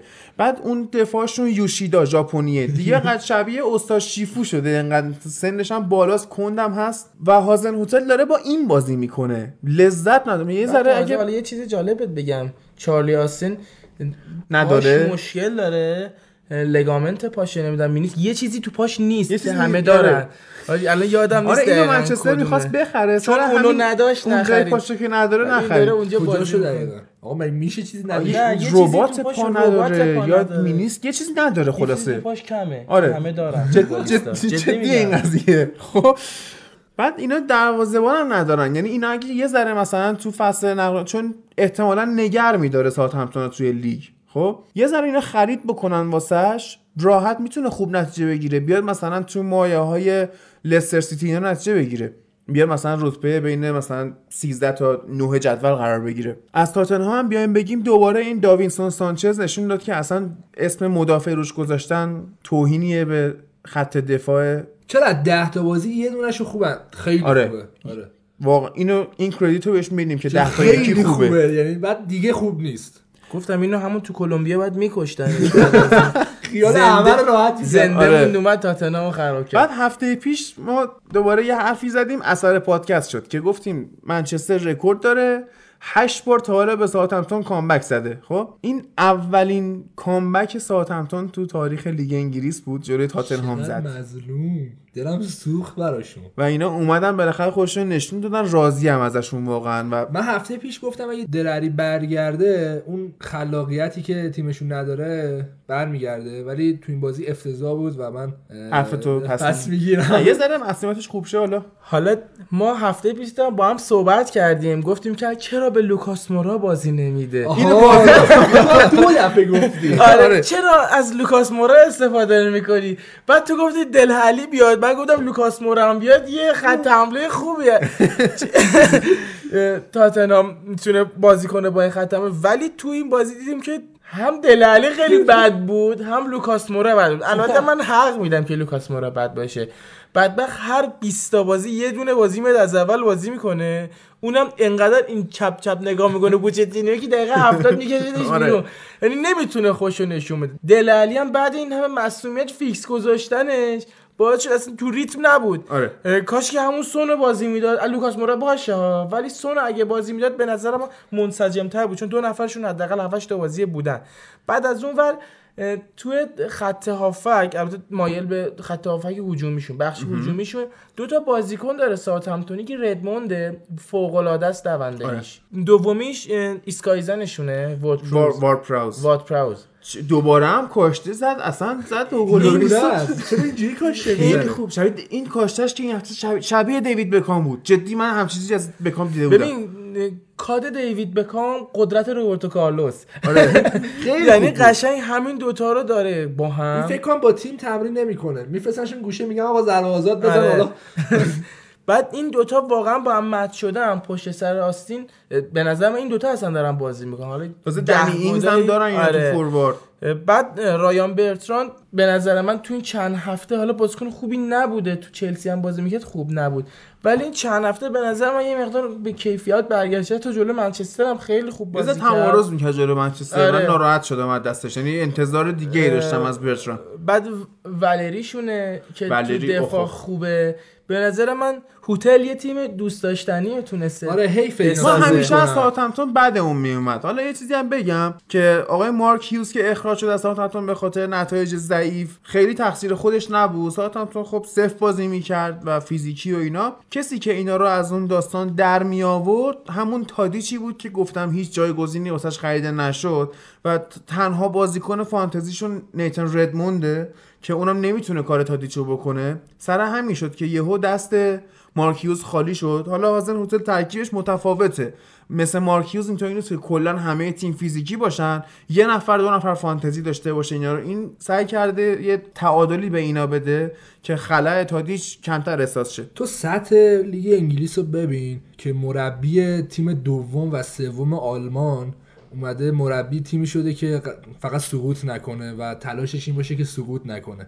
خب این نشون میده مربیای لیگ انگلیس همشون انقدر خفنن و انقدر آره. های کلاسن که این مربیایی که از لیگ آلمان تو آقا نایب قهرمان شدی و میای تیمی رو میگیری که فقط سقوط نکنه، یعنی سطح خودشو میدونه که در مقابل مربیای لیگ انگلیس یه لول پایین‌تره. الان فقط دو سه نفر موندن، کارلو آنچلوتی مونده، الگری مونده، سیمونه مونده، دیگه کی مونده بیاد انگلیس؟ مثلا زیدان هم خب الان زیدان حالا دیگه آره، ولی من دلم واسه روبرتو مانچینی عجیب تنگ شده، چقدر منچستر سیتیش دوست داشتنی بود. شما نکنم پلگرینی هم مربی تو انگلیس، بعد سابقه قهرمانی داره، بعد رفته چیز وست هم، بعد فولام میاد رانیری رو اخراج میکنه آره. روم رو هوا میقاپه و خیلی هم کیف کرده آره. که آقا من رانیری رو خریدم، بعد چون فولام میندازه بیرون خیلی راحت. بعد نگاه میکنی به تیمای دیگه میبینی همه الان بنیتز داره تو نیوکاسل کار میکنه، بنیتز بنیتز لیورپول برده، بنیتز فینال استانبوله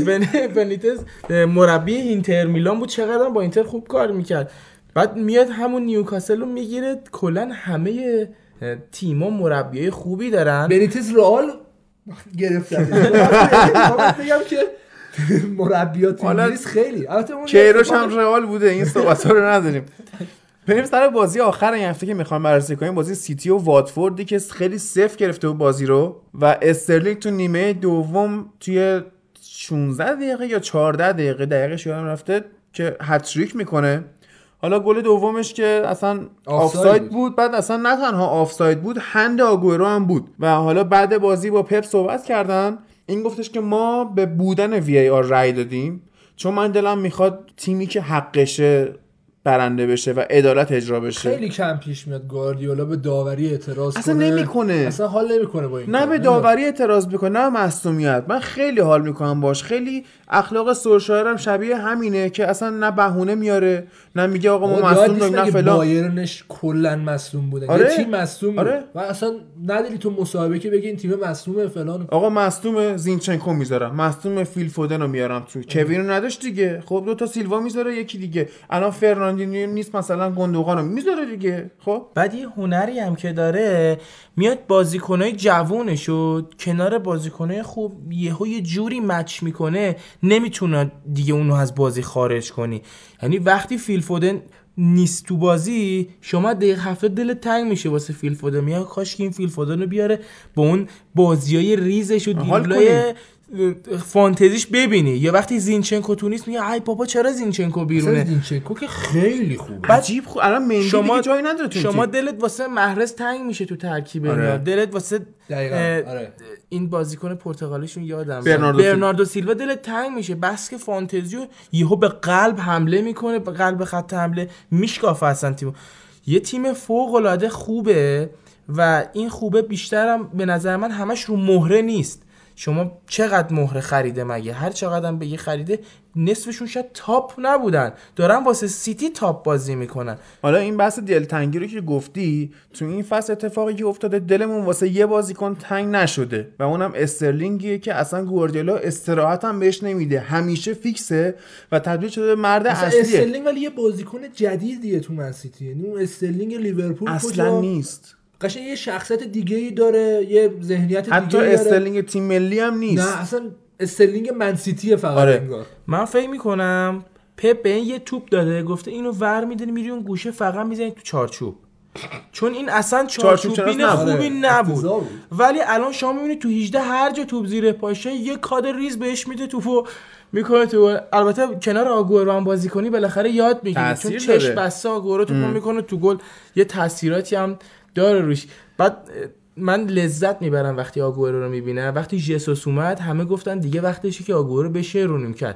الان ژیسوس رو تو بیست سالگی بیست و یک سالگی گذاشته رو نیمکت. حتی ژیسوس هم دیگه دلش نمیخواد بره تو ترکیب، میگه دوستم بشم نیمکت بازی آگورو رو ناکنم. بس که تو سن سی سالگی با کیفیت داره بازی میکنه هنوز. بعد چند فصل هتریک هی هتریک بی خیالم مسئولیت آگورو داشته، مسئولیتایی که آگورو مسئولیت سنگینی داشته، از پس همه اینا بر اومده، خیلی داره با کیفیت بازی میکنه. بعد آرژانتین هیگواین رو دعوت میکردن، خیلی خوبه، عالیان.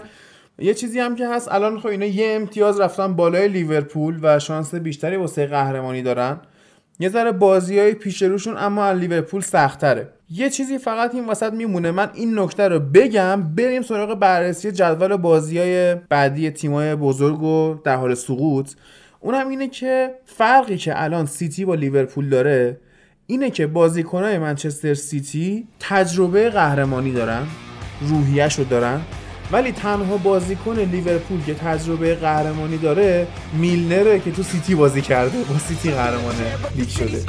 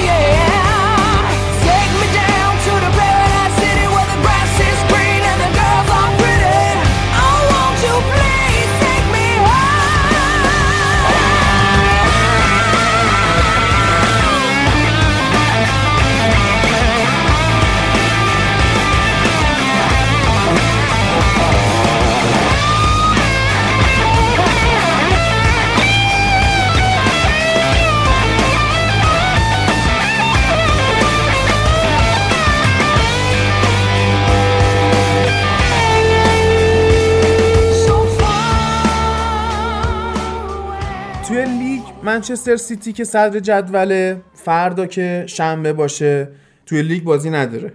خب توی اف ای کاپ بازی داره با سوانسی، بعد قرعه پپ هم هست دیگه، کچل خوش شانس. مثلا ما میایم میخوریم به چلسی و آرسنال و چه میدونم وولورهمپتون، این میخوره به تشتک سازی و ذرتکاران و سوانسی. سوانسی هنوز زنده؟ آره. بعد تو لیگ با فولام بازی دارن تو لندن، با کاردیف تو خونه خودشون بازی دارن، خب اینا رو بردن، اینا حله. با کریستال پالاس بازی دارن تو نزن. نه قطعا اون دیالوگ خود گواردیولا داره، میگه تیمی که قرار قهرمانشه اصلا براش مهم نباید باشه. آره. کی و چی داره بازی میکنه، با همه بازیاشو ببره. آره.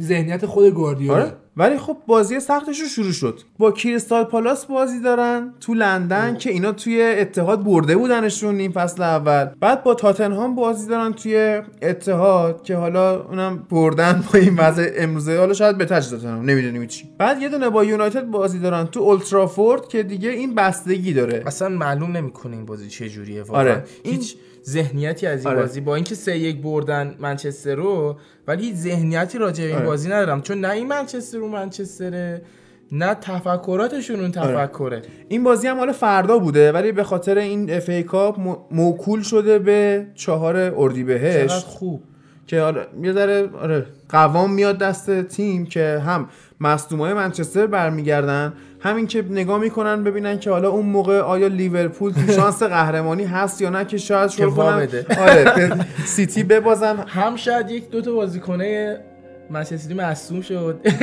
آره بازی سخت بعدی با برنلی بازی دارن توی خونه برنلی، بعد از اون با لستر بازی میکنن تو خونه خودشون که لستر یاد باشه خیلی بد گور به سیاسی های واردی هی گل میزد به سیتی، هم موقعی که محرزم بود محرزم هی آره هی میزد. بعد یه دونه با برایتون بازی دارن که برایتون خیلی خوب دفاع میکنه و هم مثل حالت چیز ممکنه بشه، حالت برموز که اینا اومدن دفاع کردن و فقط یه گل خوردن. بعد این بازی هم پخش زنده داره احتمالاً. آره احتمال خیلی زیاد. من این قولو به شما میدم که بازی سیتی برایتون رو به صورت زنده و فول اچ دی از شبکه سه خواهید دید. این بازی آخرشونه توی لیگ که دیگه تا اینجا مشخص شده که چی میشه، یا هم ممکنه سیتی تو اون بازی قهرمانیش قطعی شده باشه، ترکیب دوم بذاره و جهان بخش بازی کنه جلوی سیتی.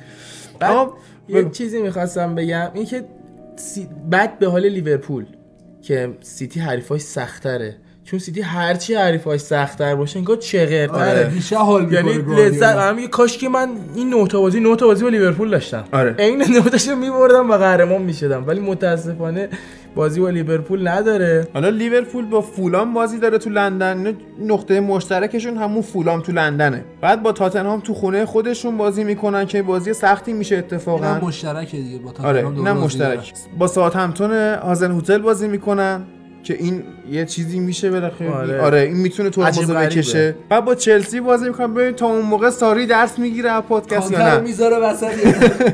با کاردیف تو خونه کاردیف بازی میکنن. بعد با هادرسفیلد که دفاعش معلوم الحاله بازی میکنن. بعد نیوکاسل تو نیوکاسل با اینا بازی میکنه هفته آخر، نه هفته یکی مونده با آخر سن جیمز اسپال. آره و خود بنیتز هم علاقه داره که یه حالی از تیم سابق خوش بگیره. بازی آخرشون هم که به نظرم سخت‌ترین بازیشونه با وولورهمپتونه که اوه اوه واقعا اینو ولی فکر کنم نونو دلش نمیاد که لیورپول ببره، میگه اینا دارن قهرمان میشن چیو ببرم آخه. اتفاقا میاد ببره که خوش نشون بده چقدرتر از این حرفاست. آره بعد کلوب اگه قهرمان نشه به نظرم زنگ خطر دیگه واسش به صدا در میاد توی انگلیس، چون هر چی که خواسته خریدن دیگه. باید شاید یه فصل دیگه بهش فرصت بدن هافک بخرن. آره این همه تعریف خدا بودن و اینا. خب ببین آخه هنوز لیورپول اون شخصیت جام گرفتن نداره. خب میدونی بحثشو کردیم بلد نیست دیگه، باید از جام حذفی شروع خود کلوپ آخه شخصیت قهرمانی نداره. آره. کلوپ میشه آقای فینال باختن. آره. میدونی چی میگم هشت تا فینال یا نه تا فینال که باختن. همین من دفعه گفتم بازیشون با من سیتی حالت فینال داشت، اینم باخت. اینم باخت. تاتنهام با کریستال پالاس که حالا موکول شده به مکان و مکان زمان دیگری. بعد توی آنفیلد بازی میکنن گفتیم تو اون قسمت. بعد با برایتون، بعد با هادرسفیلد، بعد میان دوباره اتحاد تو خونه سیتی. تاتنهام ترتیبش داده است به نظرم و منچستر آرسنال هم که سوم و چهارم میشن با این وضعیت. تاتنهام یه فسخ داوینسون سانچز رو بره. بعد از اینکه از اتحاد برگشتن میان لندن تو وملی پذیرای وست همن که وست هم اگه بازیش بگیره و اون رابرت اسنودگراس که چش و چالمه اسکاتلندی اون بازیش بگیره راحت میتونه وست هم خطرساز بشه. بعد اینا تو خونه بورنموث بازی میکنن که دوتا تیم سرعتی میافتن تنگ هم، خیلی بازی باحالیه. تای فصلن با ایورتون بازی میکنن که حالا ایورتون آقا یه مسئله ای این بازی نیوکاسل با ایورتون رو برید ببینید. من هفته قبل میگفتم حالا فلان بازی رو از دست ندید و هایلایتش رو میذارم، هایلایتش رو پیدا نمیکردم. خب این هفته من امروز حالا یا فردا فرصت بکنم هایلایت مچ آف دی این بازی نیوکاسل ایورتون رو میذارم، برید ببینید فوتبال یعنی چی، بعد بگید لیگ انگلیس بده. حالا بریم سراغ بازی آرسنال که آرسنال توی اولین بازیش که دوباره زمان دیگری موکول شده با وولورهمپتون بازی میکنه. نه به خاطر اینکه آرسنال تو جام حذفی بازی داره، وولورهمپتون تو جام حذفی بازی داره چون لینگارد اون بر رقصیده. بعد با نیوکاسل بازی میکنن که اوه اوه. بعد با ایورتون بازی میکنن که احتمالاً یک یک مساوی میشه. اصلا دیدی لنو چی گفت؟ گفت واسه اینکه لینگارد نرقصه ما بردیم. مرسی. گفتش ناراحت شدیم بهشون برخورد. بهش برخورد خوبه کرد دیگه. چه غیرتی میده. خیلی زشته، خیلی بزنه. بعد با واتفورد بازی میکنه. چکو با هم میزد تو صورت یکی دیگه. هواداره. نبود لینگارد. بعد اینکه با واتفورد بازی کرد که حالا واتفورد هم خیلی سخت دفاع میکنه و عیال نمیدونم جلوی سیتی اینا ترویدینی و دلوفئو رو بیرون گذاشته بودن و کلا اومده بود دفاع کنه سر اون گل آفساید و این داستانا، اصلا تیم به هم خورد. من گفتم گل دومشون آفساید یا گل اول بود کدوم یادم رفت. اصلا کار اشتباهی جلو پپ دفاعی بازی کردن. باید از بازی لذت ببرید. آخه آره دیگه بعد مشهور کوین لذت داره. بعد با کریستال پالاس بازی میکنن تو خونه خودشون، یک از دربی‌های پرشمار لندن، و بعد با لستری که الان برندان راجرز داره فوق‌العاده، همین بازی اولش جیمی واردی که خواب بود تا اینجای فصل دو گل یه پاس گل میده و اینا هم دارن برمیگردن. بعد با علیرضا جهانبخش اینا بازی میکنن که اینم پخش زنده. بعدش هم آخر فصل با برنلی بازی میکنن، ببینیم شانداچ میتونه رتبه سوم به منچستر تقدیم کنه یا نه. یه نکته که هست اینه که آرسنال کلا سه تا بازی دیگه تو خونش بازی داره. آره. طرفی هم وقتی از حد شرعی لندن ما خارج میشیم بهش میگن حد ترخص. حد ترخص خارج میشیم دیگه، اصلا یکم شما به جای نمازتون نتایجتون میشه. نماز شکست به نماز شکسته که میرسن دیگه. آره بازیشون خراب، بوزار نمیگیرن. بعد بعد برسیم به منچستری که ام... یعنی امروز میخوام فردا با وولورهمپتون تو اف ای کاپ بازی میکنه، بعد با واتفورد بازی میکنه، دوباره با وولورهمپتون تو لیگ بازی میکنه با جفتشون تو خونه وولورهمپتون. آره خیلی سختم بازی رفت تو اولترافورد که مساوی شد. یه چیزی بهت بگم، منچستر بیرون خونه یه چیز دیگه است تو اولترافورد. آره. آره بعد با وست هم بازی میکنه که نیم فصل اول ما رو بردن توی لندن که اون حبابا میومد و مورینیو اینجوری وایساده بود، اون حبابا ان شاءالله که. بعد با ایورتون بازی میکنن توی بندر لیورپول، بعد دربی با سیتی همون روز چهار اردیبهشت. ایورتون هم که شل میکنه که آره ایورتون شل میکنه، حالا لیورپول کلا اینجوریه تیمشون. بعد یه دونه با چلسی بازی میکنیم، بعد با هادرسفیلد تو خونه اونا که هادرسفیلد دو سال پیش بود ما رو برد فکر کنم، یا پارسال بود فکر کنم، دو سال پیش بود. اون بازی دیگه قهرمانیشون مسجل شده بود دیگه به نظر خودم. بعد با کاردیف بازی میکنیم که حالا سولشایر اومد اینا رو بدجور برد و بازی آخر فصل هم هستش با کاردیف. احتمال داره که میگم تاتنهام تعطیل شده شه. اگر من سری بررسی کرده بودم از نه تا بازی که موجوده، یه مساوی بگیره از سیتی سیتی و چلسی رو احتمالاً بتونه بزنه تو اولترافورد. آره. اگه چلسی رو بزنه، یه مساوی از سیتی بگیره، بقیه هم فکر کنم بتونه ببره، راحت بتونه به سهمیه برسه. اگه تاتنهام ششم بشه و کلا اروپا نرن، من یه شیرینی جمع میدم. حالا پنجم بشه نمیرن دیگه. ششم یا پنجم؟ نه، کلا اروپا اروپا نره. اروپا چمپیون ردیفه. ته جدول فولام بی رقیب ته بود تا اینکه هادرسفیلد رقیبش شد. بعد خیلی جذاب، هادرسفیلد الان سی تا بازی سه برد. چی کار داشتن میکردن من نمیدونم. بعد با کاردیف بازی میکنه، میگم با کاردیف بازی تو اون موندم. بعد کاردیف تیم هجدهمه که این سه تا کاندیداهای اصلی سقوطن، اما چه باحال ساوثهمپتون هفت تا برد داره، بعد برنلی و کاردیفی که زیرشن هشت تا برد دارن، منتها اونا بیشتر باختن، این بیشتر مساوی گرفته. خیلی چغره چغره. آره عجیبه. برنلی برنلی مثلا هفتم بود رفت لیگ اروپا. مدیر عامل کاردیف وقتی اولام تو منچستر گفت اولگ مربی بود کاردیفو نمیذاشت. مرسی مرسی. بعد خوب خوب کاردیفو زد همون بازی آره. اول. بعد حالا کاردیف همیشه همینجاست. خب اول چیکار میکنه؟ کاردیف همیشه همونجاست در واقع، همش ولزه. اصلا کاردیف نگه داشت تو لیگ با همون یه دونه برد، چون نیاز به یه دونه برد داشتن که بمونن و گفت حالا یه برد دیگه من برم. برگردم مله بعد میخوام تمام کنم. میخوایم بازی سه تیم آخرام بررسی کنیم، نمی‌کنیم ولی اصلا برام اهمیتی نداره. تیمایی که دوست دارم نباشن فصل بعدو میخوام بگم که هادرسفیلد قطعاً، فولامو دوست دارم باشه، برایتون نباشه. برایتون نباشه، باری کلا. برنموس هم نباشه. برنموس باشه. چرا برنموس خوبه؟ برنموس خوبه. آره. برایتون نباشه، کاردیف نباشه با هادرسفیلد. و آره، برایتون بازی آره. سختی داره. آره آره. خیلی اتفاق خوبه. برنموس؟ آره برنموس گفت، ولی کاردیف. آره. آره. خب منظورم برایتون. آره. چون ساوثهمپتون داره الان دوست داشتنی میشه، با اینکه سال پیش دوستش نداشتم. فولام خب همین الان دوست داشتم، من فیفا فولام برمی‌دارم و با آقا میتروویچ هتریک خیلی حال میده. میتروویچ خیلی هتریک میده. جلو میلان هتریک با رپورت ازش. با میتروویچ چند تا میتروویچ شش تا.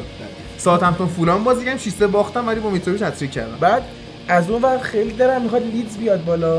لیدز میاد بالا و استون ویلا بیاد بالا. استون ویلا هم خوبه. دربی کانتی هم خوبه.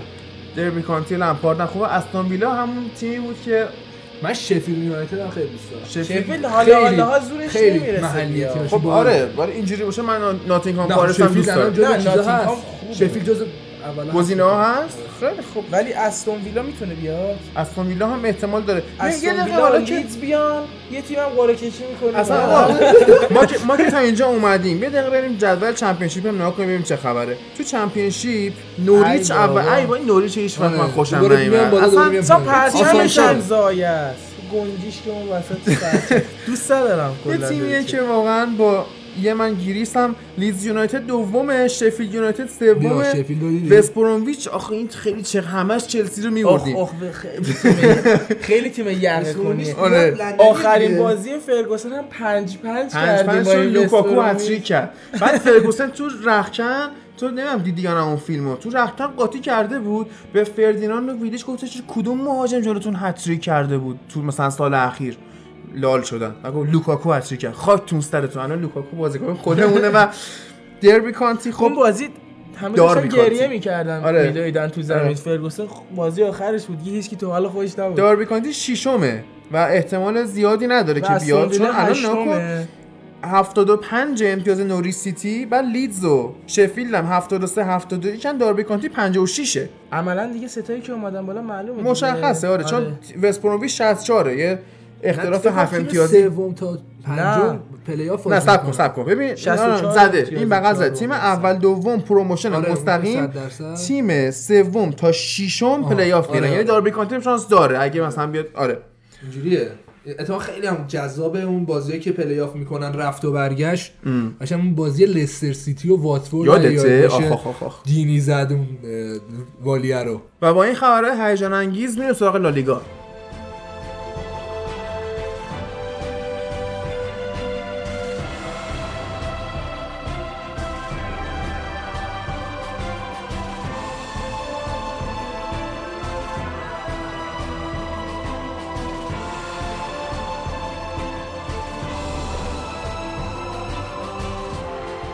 خب زهران به اون اضافه شد. میخوام بریم سراغ هفته بیست و هفتم لالیگا و از بازی رئال مادرید و رئال وایادولید شروع میکنیم. البته تو خونه وایادولید بود که رئال بازی رو چهار یک برد. آره نتیجه این بازی چهار یک به نفع رئال شد. خب به هر حال رئال یه هفته سختی و سپری کرد. به نظرم این بازی مهم بود یه مقدار که اون فشار روانی که حالا روی تیم هست یه مقدار برداشته شه. لازم بود که این بازی رو ببرن و که خب بردن. اون تو این بازی رو به نظر من به دو قسمت تقسیم کنیم، سی دقیقه اول بازی و بقیهش. تو سی دقیقه اول بازی دفاع خیلی جا میموند و بیشتر هم هدف وایادولید این بود که بیاد از توپای بلند استفاده کنه و بندازه پشت دفاع رئال که بیاد تو موقعیت گل قرار بگیره که این برنامهشون جواب داد. دوتا گل آفساید زدن و یه پنالتی هم که رئال داد که خب خراب کرد خوشبختانه و این فکر کنم پنجمین پنالتی وایادولیدن بود این فصل که خراب کردن. میتونم بگم تو نیمه اول رئال شانس آورد که گل نخورد، به خاطر اینکه دیدیم تو بازی قبلی که وقتی رئال گل میخوره دیگه از هم میپاشه و اون کنترل و تمرکزی که باید داشته باشه رو بازی اون نداره. واسه همین خوب شد که حالا گل نخورد. این ناهماهنگی که دفاع داشت به نظرم بازم به خاطر نبود راموس بود. راه باید به فکر دفاع خوب باشه، نمیشه که مثلا راموس نباشه. ناچو خب برامون مثل آچار فرانسه بود دیگه، تو هر پستی تو دفاع بازی کرد، منتها دیگه اون کیفیتی که قبلا داشت رو نداره. خب سنش هم یه مقدار رفته، بالاتر بیست و نه سالشه، ولی خب دیگه اون کیفیتی که باید توی دفاع نداره. البته خب یه دفاع خریدن دیگه، ادر میلیتائو رو از پورتو خریدن که این اولین خرید رسمی زیدانه. این آخرین بازی سولاری هم بود دیگه. بعد این بازی فکر می‌کنم دیگه ما حالا حالاها از سولاری خبری نشنویم با این تجربه ناموفقش. من اینکه بر تیم‌های خیلی پایین بگیره. حالا من یه انتقادی دارم نسبت به این خرید میلیتائو، اونم اینه که رئال اومده اینو خریده، یه حالتی مثل لوپتگی شد که اینا اومدن هنوز یعنی رقابت در جریانه، اون مربی تو جریان اون رقابت بود و این بازیکن هم تو جریان چمپیونز لیگه. اینا اومدن خریدن، خب طبعا تمرکزش توی پورتو به هم میریزه، شروع میکنه به رویا پردازی کردن برای رئال و اینا. خب انتظار نداریم که این بازیکن انقدر حرفه‌ای باشه که مثلا این تصمیم تأثیری توی روند بازیش نذاره و این عملا باعث میشه که پورتو یه مقدار توی خط دفاعی حداقل توی چمپیونز لیگ دچار مشکل بشه، توی لیگ خودشون که هیچی هستن. ولی خب در نهایت خیلی بازیکن خوبی، دفاع پا به توپیه، میتونه قبلا خب هم دفاع راست بازی کرده، هم هافبک راست، هم هافبک دفاعی، میتونه همه جا بازی کنه، به درد رئال میخوره. البته خب سنش هم کمه، فکر می‌کنم فقط بیست و یک سالشه. الان رئال یه مقدار لازم انگیزشی مشکل داره.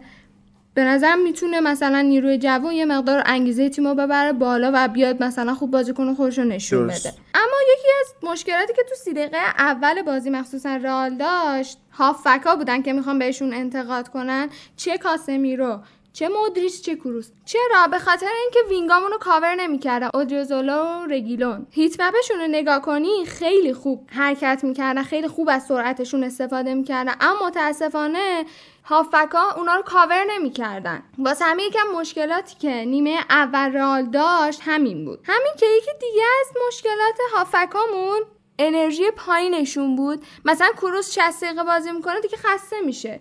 دیگه اون وقتی حالا میای عملکرد قبلشون رو میسنجیم، خب خیلی متفاوت شدن و خیلی افت کردن. کاسمیرو هم حتی این بازی اصلا خوب نبود. حالا نمیدونم چرا این اتفاق افتاده.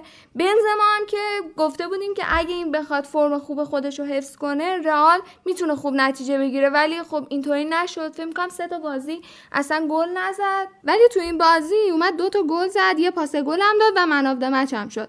اما به نظر من بنزما بیشتر توی رئال تاثیر زیرش رو گلایی که میزنه نیست. به نظرم جایگیری‌های خوبی که داره، بازیسازی‌هایی که انجام میده، مثلا تو همین بازی اومد یه فضای خوبی برای مودریچ ایجاد کرد که مودریچ گل آخر رو زد و کارو برای رئال تموم کرد رسما. حالا نظر در مورد برگشتن زیدان چیه؟ خیلی‌ها میگن ممکنه مثل سری مربیایی که برمیگردن به تیم سابقشون دچار مشکل بشه. اولا که من نظر خودم رو بگم، با اینکه نظر تو رو پرسیدم، نظرم اینه که زیدان خیلی شجاعت به خرج داد. اومد تیمی رو گرفت که این همه تو بحران اون کریستیانو لوئر رو نداره که بخواد بازی‌ها رو براش در بیاره و یه جورایی نشون داد که اهل چالشه. چون من همیشه خودم میگفتم که زیدان خب اومده یه تیم آماده رو تحویل گرفته و صرفاً با اون اومده نتیجه گرفته و مقطعی بوده.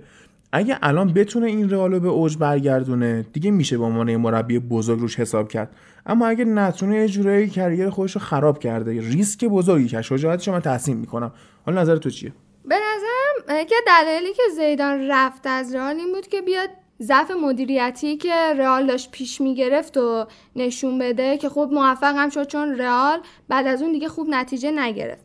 اما اینکه گفتی خب الان ما سه تا جاممون رو که از دست دادیم و یازده تا بازی هم فقط تو لالیگا مونده، خیلی نباید انتظار داشته باشیم که مثلا حالا زیدان بیاد شغل قمر کنه و نمیدونم مثلا بیاد لالیگا و مثلا بگیره.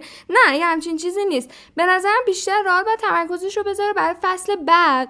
دیگه نهایت کاری که به نظرم توی این فصل میتونه انجام بده اینه که مثلا بیاد جای اتلتیکو رو بگیره، دوم بشه. بیشتر به نظرم باید دیدش به فصل بعد باشه که بیاد حالا ترکیب تیمو تقویت کنه. که حالا من یه خبر رو حالا خوندم که حتی کانته هم میخواد از چلسی بگیره، حالا نمیدونم چقدر صحت داره. خب هازاردم که احتمالاً میخره، الان یه دونه دفاع هم خریدیم.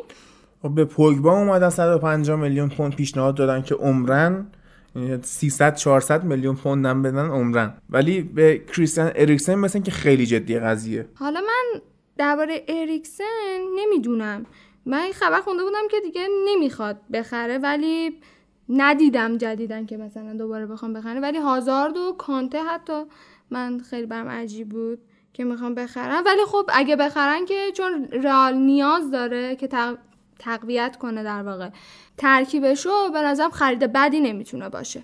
آخه خیلی به نظر من بعید به نظر میرسه که هازارد و کانتر رو با هم بتونن بخرن، چون که چلسی الان از دو پنجره نقل و انتقالاتی محرومه، تا جایی که بتونه سعی میکنه بازیکن از دست نده و خب الان که زیدان اومده خیلی هازارد داره بیشتر از قبل چشمک میزنه، اما ممکنه آخر فصل بسته به اینکه چلسی کجای جدول تمام کنه، تو اروپا باشه نباشه یا لیگ اروپا مثلا چه نتیجه‌ای کسب کنن، این یهو مثلا تریپ برداره که من میخوام به چلسی وفادار بمونم و به این تیم توی محرومیت کمک کنم، سر همین با چلسی تمدید کنه و بمونه، اصلا رئال هم نره. یعنی این احتمال هم هست، چون هازارد تو سنیه که امسال یا باید بره یا دیگه تمومه. حالا درباره ترکیب رئال گفتیم، اما به نظرم بیشتر الان رئال مشکلش سر اون موتیویشن و انگیزه شونه که نداره و به نظرم زیدان باید رو رختکن خیلی کار بکنه، ذهن بازیکن‌ها و اینکه خب به هر حال مثلا بازیکن‌های خوبی ما داریم واقعا و خیلی بده که مثلا اینطوری نتیجه بگیری. حالا زیدان گزینه خوبی هستش که بیاد این ضعفی که حالا رئال داره رو جبران کنه، که پرز این اختیارات هم بهش داده، هم از لحاظ ترکیب هم اینکه خب تیم خودش منیج کنه. حالا بریم ببینیم چی میشه دیگه. بریم سراغ بازی بارسا. آره بریم سراغ بازی بارسا.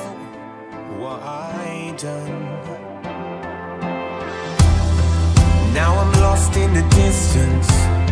You look at me like a stranger. Cause how it looks right now to me is you were scared of the danger. I could've shown you America, all the bright lights of the universe. We could've reached the highest heights, a different place, a different life. Remember that night underneath the stars, for a minute I thought the world was ours. All you had to do was show me love. Yeah, it's true, you know, I'm not perfect. There's a fire inside of me. It means I'll fight for the things that are worth it, if it makes me feel complete. Cause I'm hitting rocks and I'm taking shots. I'm prepared to lose everything I've got. Now I'm lost in the distance.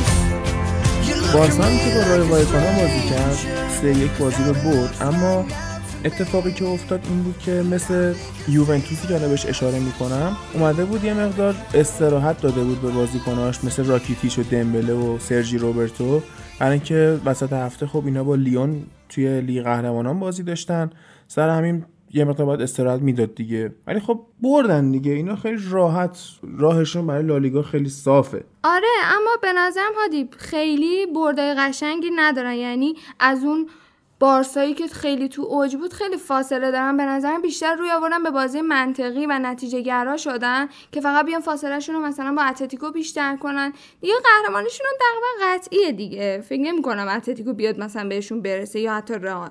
اما بازم گفتم از اون اوجشون فاصله دارن، همیشه هم تو شروع بازی‌ها تا بیان مثلا یکم هماهنگ بشن تو ترکیبشون یکم طول میکشه. تو همین بازی هم رای وایکانو خیلی خوب بازی رو شروع کرد، همون توی همون دقیقای اول خیلی مشکل ساز شد برای بارسا و یه مقدار طول کشید بارسا که بیاد حالا ترکیب خودش رو پیدا کنه و یه مقدار هماهنگ بشه. رای وایکانو سیستم پنج چهار یک بازی کرد. خب سیستم کاملا دفاعی و یه چیز منطقیه که تو داری جلوی تیم قوی تر بازی میکنی، خب منطقیه که بخوای دفاع کنی و هدفشون هم بیشتر کم کردن فضا برای بارسا بود که پاساشون به مهاجما نرسه. اومدن اون نه تا بازیکن عقب زمین تا میتونستن نزدیک هم بازی کردن و یه بلاک ایجاد کردن که بارسا نمیتونست ازش رد بشه. مثلا وقتی که یه مهاجم بارسا میومد تو موقعیت گل قرار میگرفت چند تایی اونو محاصره میکردن که تو بهش نرسه. این روند تا یه جایی جواب داد که البته خوبم بود تو اول بازی که تازه بارسا دقیقه بیست و سه اولین شوتش رو سمت چارچوب داشت، اما خب بارسا هم به فکر این بود که بیاد این بلاک رو باز کنه که گل بزنه. واقعا می‌خواستن بازی رو ببرن. اومد بیشتر از هوش مسی استفاده کرد که خوب مهاجما رو میشناسه، خوب میتونه مهاجم درست رو تشخیص بده و توپو براش بفرسته. تو این بازی هم دوباره سوارز حرکت بدون توپ خیلی خوبی داشت، میومد تو عمق و دو سه تا دفاع به خودش مشغول میکرد که فضا برای بازیکن‌های دیگه باز میشد. همیشه گفتیم که سمت چپ بارسا فعالتر از سمت راستشونه. بیایم به آمار پاسکاری هم نگاه کنیم و همچنین وقتی که آلبا تو زمین هست و نیست. خب خیلی فرق داره بارسایی که با آلبا باشه و بدون آلبا باشه. آره آلبا هماهنگی که با مسی نشون میده و میان با هم دیگه یه پر درست میکنن اون جلو با هم پاسکاری میکنن گل میزنن خیلی کمک میکنه دیگه. وقتی این نباشه انگار که مثلا بیست و پنج درصد از ذهن هجومی مسی کم میشه چون اون همیشه مکملشه، مجبور با یه آدمای دیگه‌ای بازی کنه به جای آلبا. تکلیف لالیگا خب گفتیم یه جورایی روشن شده، الان بارسا قطعاً قهرمانه و اتلتیکو و رئال دارن واسه رتبه دوم و سوم تلاش میکنن. بعد از بررسی کردن بازی اتلتیکو میایم فیکسچرهای بعدی این سه تیمو بررسی میکنیم ببینیم با کی بازی دارن، چطوری احتمال اینکه مثلا رئال دوم بشه هست یا نه. بازی بعدی که میخوایم بهش بپردازیم بازی اتلتیکو و لگانسه. این بازی خب تحت تاثیر بازی اتلتیکو یووه قرار گرفته بود، استراحت داده بود سیمونه به بازیکن‌های اصلیش به خاطر اینکه نفس داشته باشن اون بازی رو بردن. توماس این بازی یکم مثبت بازی کرد ولی متاسفانه از اون ور جلو یوونتوس نبود، به شوهر رفت. اتلتیکو مادرید جلو یوونتوس خیلی ضربه میخورن از نبود این هافبک دفاعی ارزشمندشون. رودری هنوز بی تجربه است و جانشینی ندارن براش که بخواد اونجا جمع کنه جلوی دفاعشونو. حتی بازیکنایی مثل ساول نیگس که میاد اونجا وای میسه اونقدر خاصیت تدافعی و جنگندگی رو ندارن که بتونن جای توماس رو پر کنن. تو این بازی چیزی که خیلی نمود داشت برتری قاطع اتلتیکو تو فاکتور دوئلا بود. پنجاه و هفت به سی و هفت اتلتیکو جلو بود تو این آمار. بعد حالا برگردیم بریم سراغ یوونتوس که اونجا فاجعه‌ای رقم خورد و کلا تو جریان بازی نبود، اتلتیکو نتونست هیچ کاری انجام بده. به نظرم همونجا علتش رو توضیح میدیم که چی شد، چرا اصلا اون نتیجه رقم خورد. آره تو همون بخش چمپیونز لیگ تو پارت دو صحبت میکنیم. فقط اینجا بگم که اتلتیکو واقعا داره سیستم خودش رو جلو میبره تو این چند سال. بردای یکیچ با کلین شیت، با کمترین تفاضل گل و بیشترین بازدهی، الان که دوم جدولن و فکر کنم دومم بمونن. برعکس لیگ انگلیس که هشت تا بازی مونده بود برای هر تیم، توی اسپانیا بازی زیاد مونده، کم یازده تا بازی برای هر تیم مونده. بارسلونا که سطح جدول تقریبا قهرمانیش قطعیه، من اینکه تو این بازی‌ها امتیاز از دست بده. با رئال بتیس و اسپانیول و ویارئال بازی میکنه که خب اینا خیلی آسونن.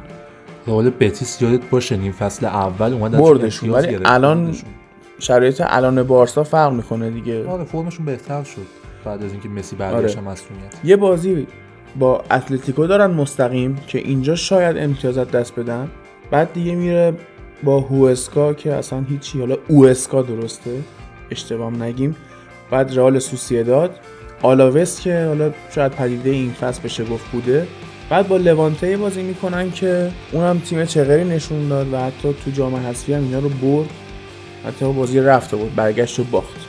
بعد با سلتا ویگو خطافه بازی میکنن، بعد از اینا با ایبار و تهش هم با والنسیا که به نظر مسیر سختی در پیش نداره بارسلونا، چون انقدری سطح بقیه تیمای اسپانیا پایین هست که نتونن خطرساز بشن واسه بالایی‌ها.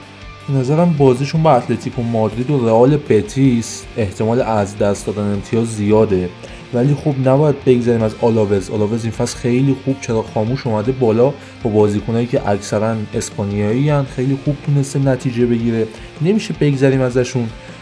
به نظرم با اینکه فرناندز سرمربیشون خیلی سرمربی شناخته شده ای نیست و بازیکنان خیلی تاپی ندارن، تا الان نتیجه خوبی گرفتن، حتی از سویا و والنسیا هم بالاترن.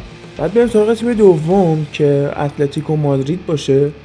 اینا بازی بعدیشون با بیلبائو، بعد با آلاوس بازی میکنن، بعد با جیرونا که هر سه تا بازی هم سخت پشتبندش میرن توی نیوکمپ، با بارسا بازی میکنن، بعد با سلتا ویگو. خیلی مسیر سختی دارن به نسبت بارسا. خب بارسا که تقریبا تمام کارش، ما الان حاضر می‌بینیم اتلتیکو چجوری میتونه رتبه دومو نگه داره که رئال نیاد بالا دیگه. بعد با سلتا ویگو، ایبار، والنسیا، وایادولید، اسپانیول هم باز سخته خورده، بعد میشه سویا که خیلی بازی حساسیه، بازی یکمونه با آخر فصل. تاش هم دیگه با لوانته بازی میکنن، اونجا دیگه مشخص شده داستان چه. فکر نکنم به روز آخر بکشه این داستان دوم سوم شدن. امتیازی دارن.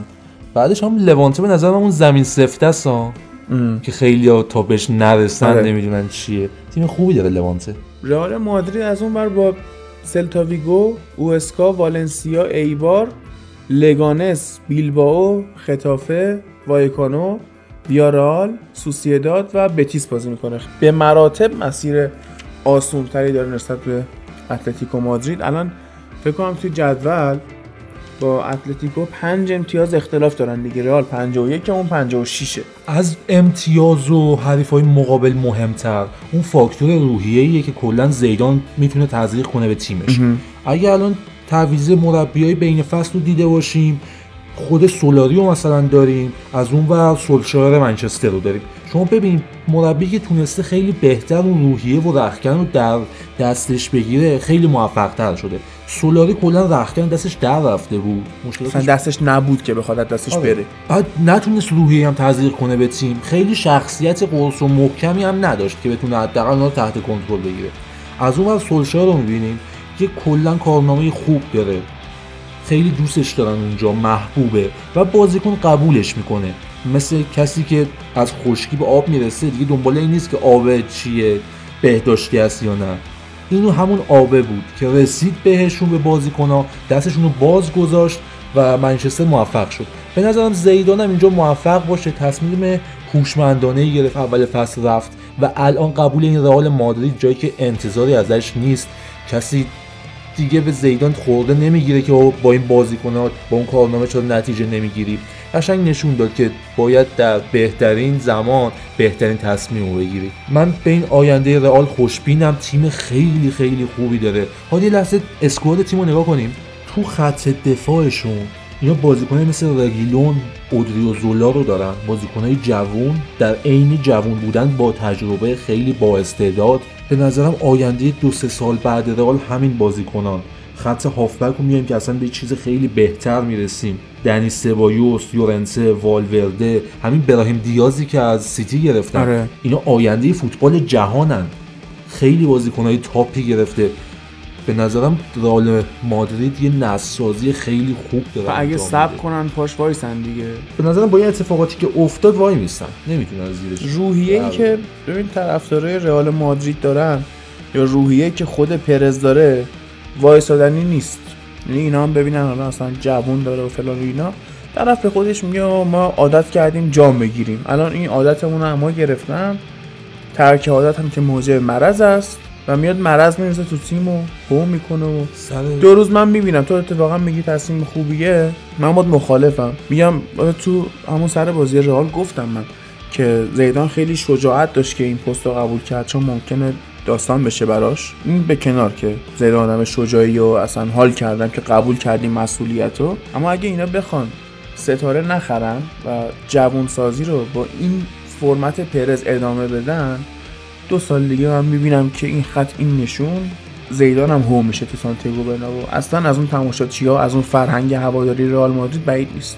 سر ال کلاسیکوی قبلی نه قبلیش بود داشتیم صحبت میکردیم، دورم نشسته بودیم همین سر آره. پادکست من گفتم بهتون هواداری رئال اصلا قبول نمیکنن تو جوون گرایی کنی، یه تایم تو افت باشی، نسازی کنی و اینجور چیزا. ولی خب الان تهش رو دیدن دیدن چه اتفاقات بدی میفته. فکر کنم زمان بدم به زیدان، هرچند الان واقعا نیاز دارم به سوپر استار، چون تیم تیمی نیست که ما یک سال یا دو سال بگیم شما تو افت برو بعد نسل بساز برای ده سال. اصلا رئال مادرید از نظر هوادارش حق نداره برای قهرمانی نجنگه. تو چمپیونز لیگ تو مرحله پایین حذف میشه. تو لالیگا که کافیه اسمت رئال مادرید باشه داری واسه قهرمانی میجنگی. تیمایی که اونجا هستن اصلا ارزش رقابت ندارن. الان مثلا داری برای قهرمانی میجنگی، در نهایت داری تاپ چهار هم که اینا ندارن. تاپ تیری دارن. تاپ تیری دارن که برای اونم خود به خود میجنگن دیگه. حالا میخوان بازیکنشون جوان باشه، پیر باشه، با هر چی گند که لوپتگی و سولاری زد. اینا تهش تیمو به زیدان رتبه سوم تحویل دادن دیگه. یعنی میشد میشد ولی فاصله امتیازی رو بارسا نگاه کن، قرار نیست دیگه رئال مادرید اینقدر فاصله داشته با بارسا. همیشه رئال مادرید یک دو سه چهار امتیاز یا بالاتر بوده یا پایینتر بوده دیگه. این حاشیه بالا پایین اومده خب تو این سالا. خب به نظر اینم یکم اون سطح توقعاتو بیاره پایین، این فاصله‌ای که هست. و دیدن بعد زیدان و بعد خریدهای کهکشانی کلا پرزو که دیدیم یا اونور بوم میافتاد، همش خرید همش خرید پرستاره و سر و صدا دار، یا الان که رسیده بازیکن جوان خریدن. جفت شما درک نکردم ولی خب هوادار فهمید دیگه بالاخره با ستاره خریدن نمیشه کار کرد، یه جا به زمین سفت میخوری و اونجا الان بود. به نظرم سرشون به سنگ خورد حداقل هواداری که ما میبینیم.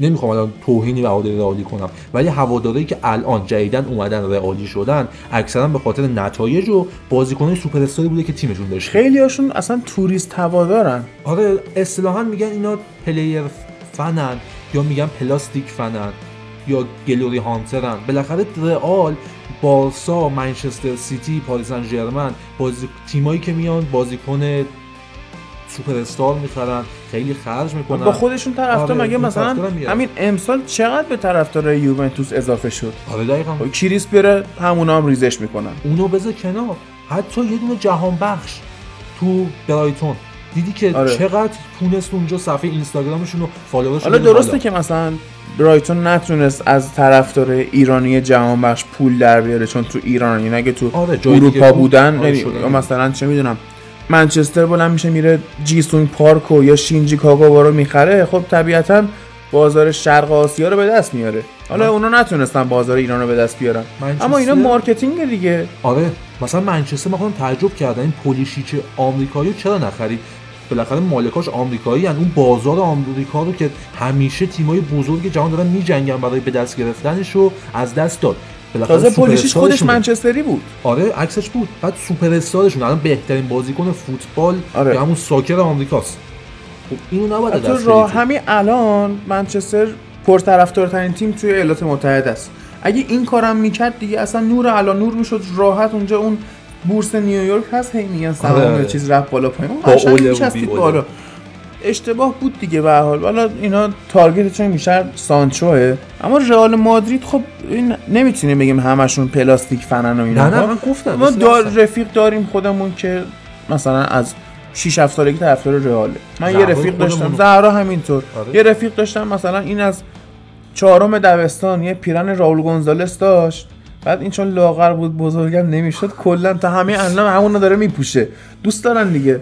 این داستان اینطوریه که اینجور هوادارا که یهو اضافه میشن به تیم، چه حالت توریستی داشته باشن چه حالت پلیر فنی، این باعث میشه که پای نتایج ضعیف تیم وای نمیسن. آره یعنی بیشتر کسایی که آشوب میکنن شورش میکنن اونان، کسی که مثلا بیست ساله با خون و عرق تیمش رو تشویق کرده، پای نتایج ضعیف تیمش وایساده، تو باختا بوده تو بردا بوده، آدم صبوری میشه. آره طرفدارای انگلیسی الان می‌بینی اینطورین. یه نقدی که اصلا بهشون وارده اینه که تو انگلستان ورزشگاه زیاد سر صدا ندارن. خب چرا؟ چون سنشون بالاست. آره فوتبال تو انگلیس کلا مخصوص بازنشسته‌ها و سالخورده ها از همه قش هستن. خب مثلا اگه ما بگیم تو ورزشگاه اسپانیا از چه می‌دونم هشتاد هزار نفر، خب هزار نفرشون هم پیرمردا پیرزنا میان. تو ورزشگاه انگلیس از هشتاد هزار نفر مثلا تو ویملی طرفدار تاتنهام هشتاد و هشت هزار چقدر جمعیت میگیره دیگه، یا میبینی مثلا ده هزار تاشون هم پیرمردان. خیلی آماده شدن. تو نمیتونی از اینا توقع داشته باشی که مثلا مثل جوونا شلوغ بکنن دیگه. بعد جوونا خب الان اکثرا چون دیدشون خیلی به فوتبال سطحیه، آره صرفا این میخوام اینا کجا نتیجه میگیره. خب خیلی جوونا مثلا میرن طرفدار رئال بارسا میشن، همین جوونا الان دو سال رئال بارسا اوف کنن میرن طرفدار یووه میشن، طرفدار تیم دیگه میشن. یه سرشون نگاه میکنن اه ما تو شهر خودمون منچستر سیتی رو داشتیم طرفدار اون میشن. مثلا تو شهر منچستر که اکثرا طرفدار منچستر سیتی ان، آره منفور منچستر یونایتد اونجا. ولی خب به نظرم هواداره تیمایی مثل منچستر یونایتد که مثال زدی، تیمایی مثل اتلتیکو مادرید، مثل یوونتوس قبل کریستیانو رونالدو، مثل اصلا میلان, میلان اینتر، آره اینا بیشتر ما میفهمیم که به خاطر تیم گذشتهش و خود شخصیت و کاریزمای تیم، فلسفه تیم، آره فلسفه باشگاه باعث اینا هوادارشن. الان مثلا اومدن رونالدو به یوونتوس ممکنه این تیمو به قهرمانی چمپیونز لیگ برسونه حتی، خب بسته به اینکه چه قرعه‌ای بهشون بخوره.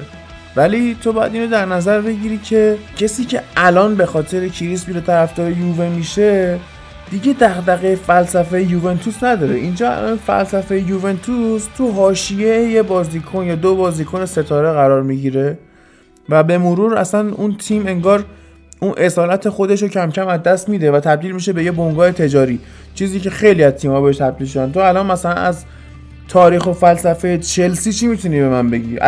تو میتونی بگی لمپارد، میتونی بگی دروگبا. خب تو از قبل لمپارد و دروگبا چلسی چی میدونی؟ چیزی نمیدونی. من نهایتاً بیست سال اخیرشون رو بدونم. خب کسی که الان طرفدار لیورپول میشه از دوره قبل محمد صلاح و حتی سوارز چی میدونه؟ بهش بگی آقا تو جراردو ازش بگیری به عنوان اسطوره تیمت، کنی داگلیشی رو میشناسه، بیل شنکلی رو میشناسه؟ نه. من لیورپول خودم به شخصه میشناسم ولی قبول دارم حرفتو. اینا بالاخره مانع صلاح فیرمینیو رو دارن و طرفدار میشن. ولی خب هادی به اینم برسیم که فوتبال دیگه اون قداستش رو از دست داده، دیگه اون اصالتش رو از دست داده. فوتبال داره به بنگاه شبیه میشه. فوتبال خیلی داره. وقت شده. میدونی از کی من اینو فهمیدم؟ از وقتی فوتبالی شدم. خب چون خیلی سال بعدی فوتبالی شدم، نود و هشت فرانسه، البته بعدم فهمیدم ماجراهاشو، که توی فینال برزیل و فرانسه رونالدو خوب نبوده حالش، اسپانسر نمیدونم نایکی بوده یا آدیداس بوده، دقیقا یادم نمیاد، فورس میکنن مربی برزیلو که شما باید رونالدو رو بازی بدی، ما پول داریم میدیم، داریم پولم در میاریم، نه گفت این نمیتونه، آماده بازی نیست، تو اینا زورکی اینو بازیش میدن، بعد عملا برزیل ده نفره میشه. سر همینم فرانسه راحت میاد با دو تا هد زیدان و یه دونه ضد حمله بود، امانوئل پتی زد که اون میاد برزیل اونطوری میبره. که من فکر کنم مثلا اگه اون موقع شش سالم بود جام جهانی نود و هشت فرانسه، فکر میکنم دوازده سالم بود اینطورا، عموم این داستان اصلا تعریف کرد که آقا مثلا فینال نود و هشت این شد، که من مثلا اون لحظه چقدر از اصلا پدیده اسپانسرینگ تو فوتبال بدم اومد، نه بس فوتبالش بازی کنه. به هر حال داستان طرفدار و کم صبر بودن طرفدار رئال هم همینه، چون اگه دقت بکنیم با هر نسل کهکشانی که پرز آورد یه موجی به طرفدارای رئال اضافه شد. تویی که دیوید بکامو دوست داری میری رئال دنبال میکنی، دیوید بکام من دوست دارم، تویی که مثلا مایکل اوون دوست داری، زیدان دوست داری، رونالدو دوست داری، اون چی بود اسمش این برزیل چیز پرتغالیه، لوئیس فیگو رو دوست داری، دنبال میکنی رئال دیگه بالاخره. خب این باعث میشه تو بشه یه جورایی روی تو اسم طرفدار رئال گذاشت. خب بعد تو طرفدار لوئیس فیگویی، تو طرفدار کریستیانو، طرفدار کاکایی، خب طرفدار اون تیمه نیستی که، این باعث میشه که تو پای نتایج ضعیف اون تیم نمونی. هادی تو از عقبه منچستر یه سری چیز داری، دیتا داری. من خودم از عقبه تیمی که مورد علاقمه یه سری عقبه و دیتا و دیتیل دارم، جزئیات میدونم، ولی خب نمیتونی الان به یه جوون هجده ساله نوزده ساله رئالی، بارسلونایی، پاری سن ژرمنی، منچستر سیتی یا الان یوونتوسی بگی تو گذشته تیمت چی بوده، اصلا چند تا جام گرفتین، اصلا مهم نیست چند تا سال، آقا اصلا تیم تو بر چه اساسی بنا شده، شماها کید اصلا، میتونی بگی تیم ما شخصیتش اینه، هویتش چیه، کاراکتر تیمت چیه؟ کاراکتر پاری سن ژرمن رو ببینید، اینا اول یه تیم بودن، بعد یه تیم دیگه بودن، بعد این دوتا با هم ادغام شدن شدن پاری سن ژرمن. همینو میدونم. من نمیدونم. تو همینم نمیدونی؟ نه. برام اهمیتی نداره. نه من یکم آلزایمر دارم، اسما رو یادم میره، یعنی جزئیاتش هم میدونستم. ولی اگه این درست باشه، همین الان اگه طرفدار جدید پاریس اینا هم بپرسی همینم نمیدونه. پرسیدمون نمیدونستن. حتی منچستر سیتی یه صحبتی شد با یکی از دوستام که طرفدار منچستر سیتیه، بهش گفتم بازیکن‌های مشترک زیادی بودن بین منچستر یونایتد و منچستر سیتی که محبوبیتشون رو از دست دادن به خاطر این ترانسفر.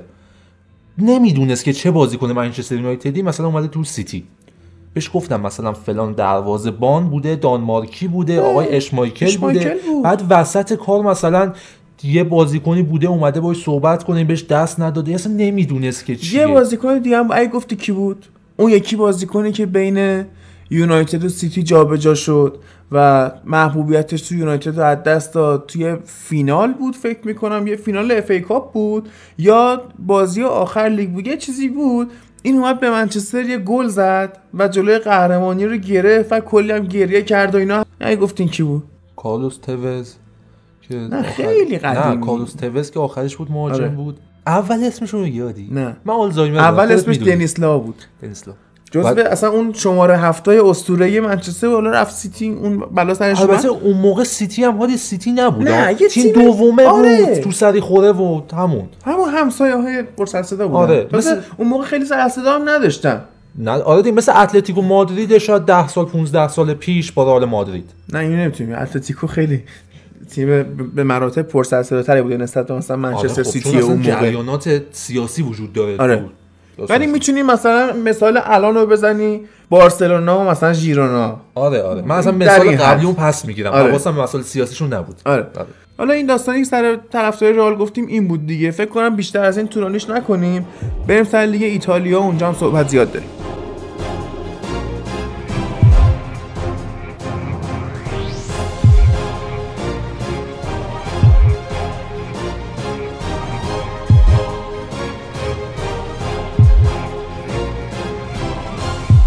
بریم ایتالیا رو از قهرمان بلا منازع این لیگ شروع کنیم. یوونتوسی که با اودینزه بازی داشت و پنج تا بازیکن ترکیب اصلیشو بیرون گذاشت که بره با اتلتیکو بازی کنه، کیلینی و بونوچی و مانجوکیچ و کریس. دیبالا هم که حالا میگیم بازیکن ترکیب اصلی الگری نیست دیگه، هر موقع حال کنه بازیش میده، اینم احتمال داره با همین کاراش اینو بپرونه. و حتی الان با این داستانی که سر گرت بیل و اینا مطرحه، یه امکان خیلی جذابی داره که اینا به خاطر سن بالای ایدن هازارد یهو دیدی بیخیالشن برن دنبال دیبالا که سوپر استاره به مراتب رو بورسری هم هست، حتی برای اون بنگاه اقتصادیشون هم جوابتره، حتی برای بحث فوتبالی هم سن پایینتری داره، پستای بیشتری میتونه آره. بازی کنه و آینده بهتری داره قاعدتا، فقط چپ پای دیگه حالا. ولی خب اون مشکلی که با دیماریا برخورد رئال مادرید به خاطر زشت بودن انداختنش بیرون، دیبالا خوشگله دیگه اونو نداره. یووه تو این بازی یه بازیکن جوانی رو اومد رو کرد، آقای الگری، آقای مویز کین که دو تا گل زد، سه تا بازی بازی کرده کلا این فصل، دو تا گل زده، دبل تو این بازی بود. آره. خیلی یه خیلی... پنالتی هم گرفت. آره پنالتی هم گرفت. خیلی خیلی به نظر من میتونه ایتالیا رو بندازه. ایتالیایی که بازی داد به مویز کین بدون اینکه تو یوونتوس بازی کرده باشه. ببین اونجاش فقری داریم تو خط حمله. آره. حتی بلوتی اونم نتونسن هیچ کاری بکنن. بلوتی که تعطیله.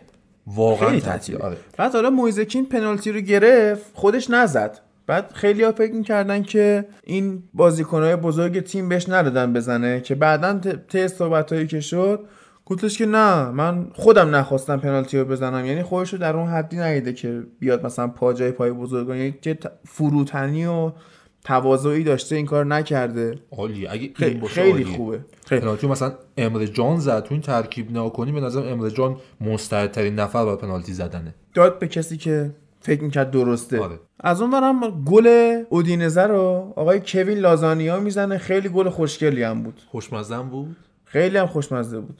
اودینزه اومد جلوی یوونتوس رو با ترکیب سه پنج دو بگیره که طبیعتا نتونست. یکی از ضعیف‌ترین بازیکنام در کمال تعجب آقای بن ویلموت بود که بین دو نیمه هم تعویض شد، اینو از واتفورد آوردن. من تعجب کردم بازیکنی که از انگلستان اومده تو لیگای دیگه جواب نده یا ضعیف بازی کنه، حالا شاید جلوی یوونتوس بود بد بازی کرد، من دنبال نکردم خیلی بازی اودینزه رو این فصل، ولی جالب بود که این بد بازی کرد انقدر. خب حالا این به نظرم زیاد بدم نبوده ها، این اولین بازیش بود داشت برای اودینزه انجام میداد، قرضی اومده و نمیشه انتظار زیادی ازش داشت. چه قد و بالای خوبی هم داره، بازیکن انگلیسی، مدافع، قد صد و هشتاد و هشت وزن، هشتاد کیلو، سن نوزده سال، از واتفورد گفتم اومده، ولی نمیدونم حالا کسب تجربه بکنه، فصل بعد این تو واتفورد چیکار میکنه. اینطوری باشه خوشحال میشم که بازیکن بریتانیایی خوب دیگه ما داریم پرورش میدیم. از اونجایی که خیلی بازی ساده بود برای یوونتوس، چون اودینزه خب خیلی ضعیفه، نکات فنی نمیمونه که بگین، چون حالا این ترکیب سه چهار دو یک هم که یوونتوس اومد بازی کرد یه چیز عادی بود که ت... طبیعتا بازی میکرد همینطوری، طبیعتا تیم ملی. ولی خب یه سه چهار دو که چی به خاطر سه چهار دو نبود، اینا یه سری بازیکن داشتن نیمکت نشین بودن، گفتن اینا رو با چه سیستمی میشه یه جوری بریزیمشون تو زمین. آره همین سیستم میشه. آره. بفرستیمشون زمین. بریم سر اینتر و اسپال که اینتر بالاخره برد و کلین شیت کرد، اونم اثر پادکست گرفتش.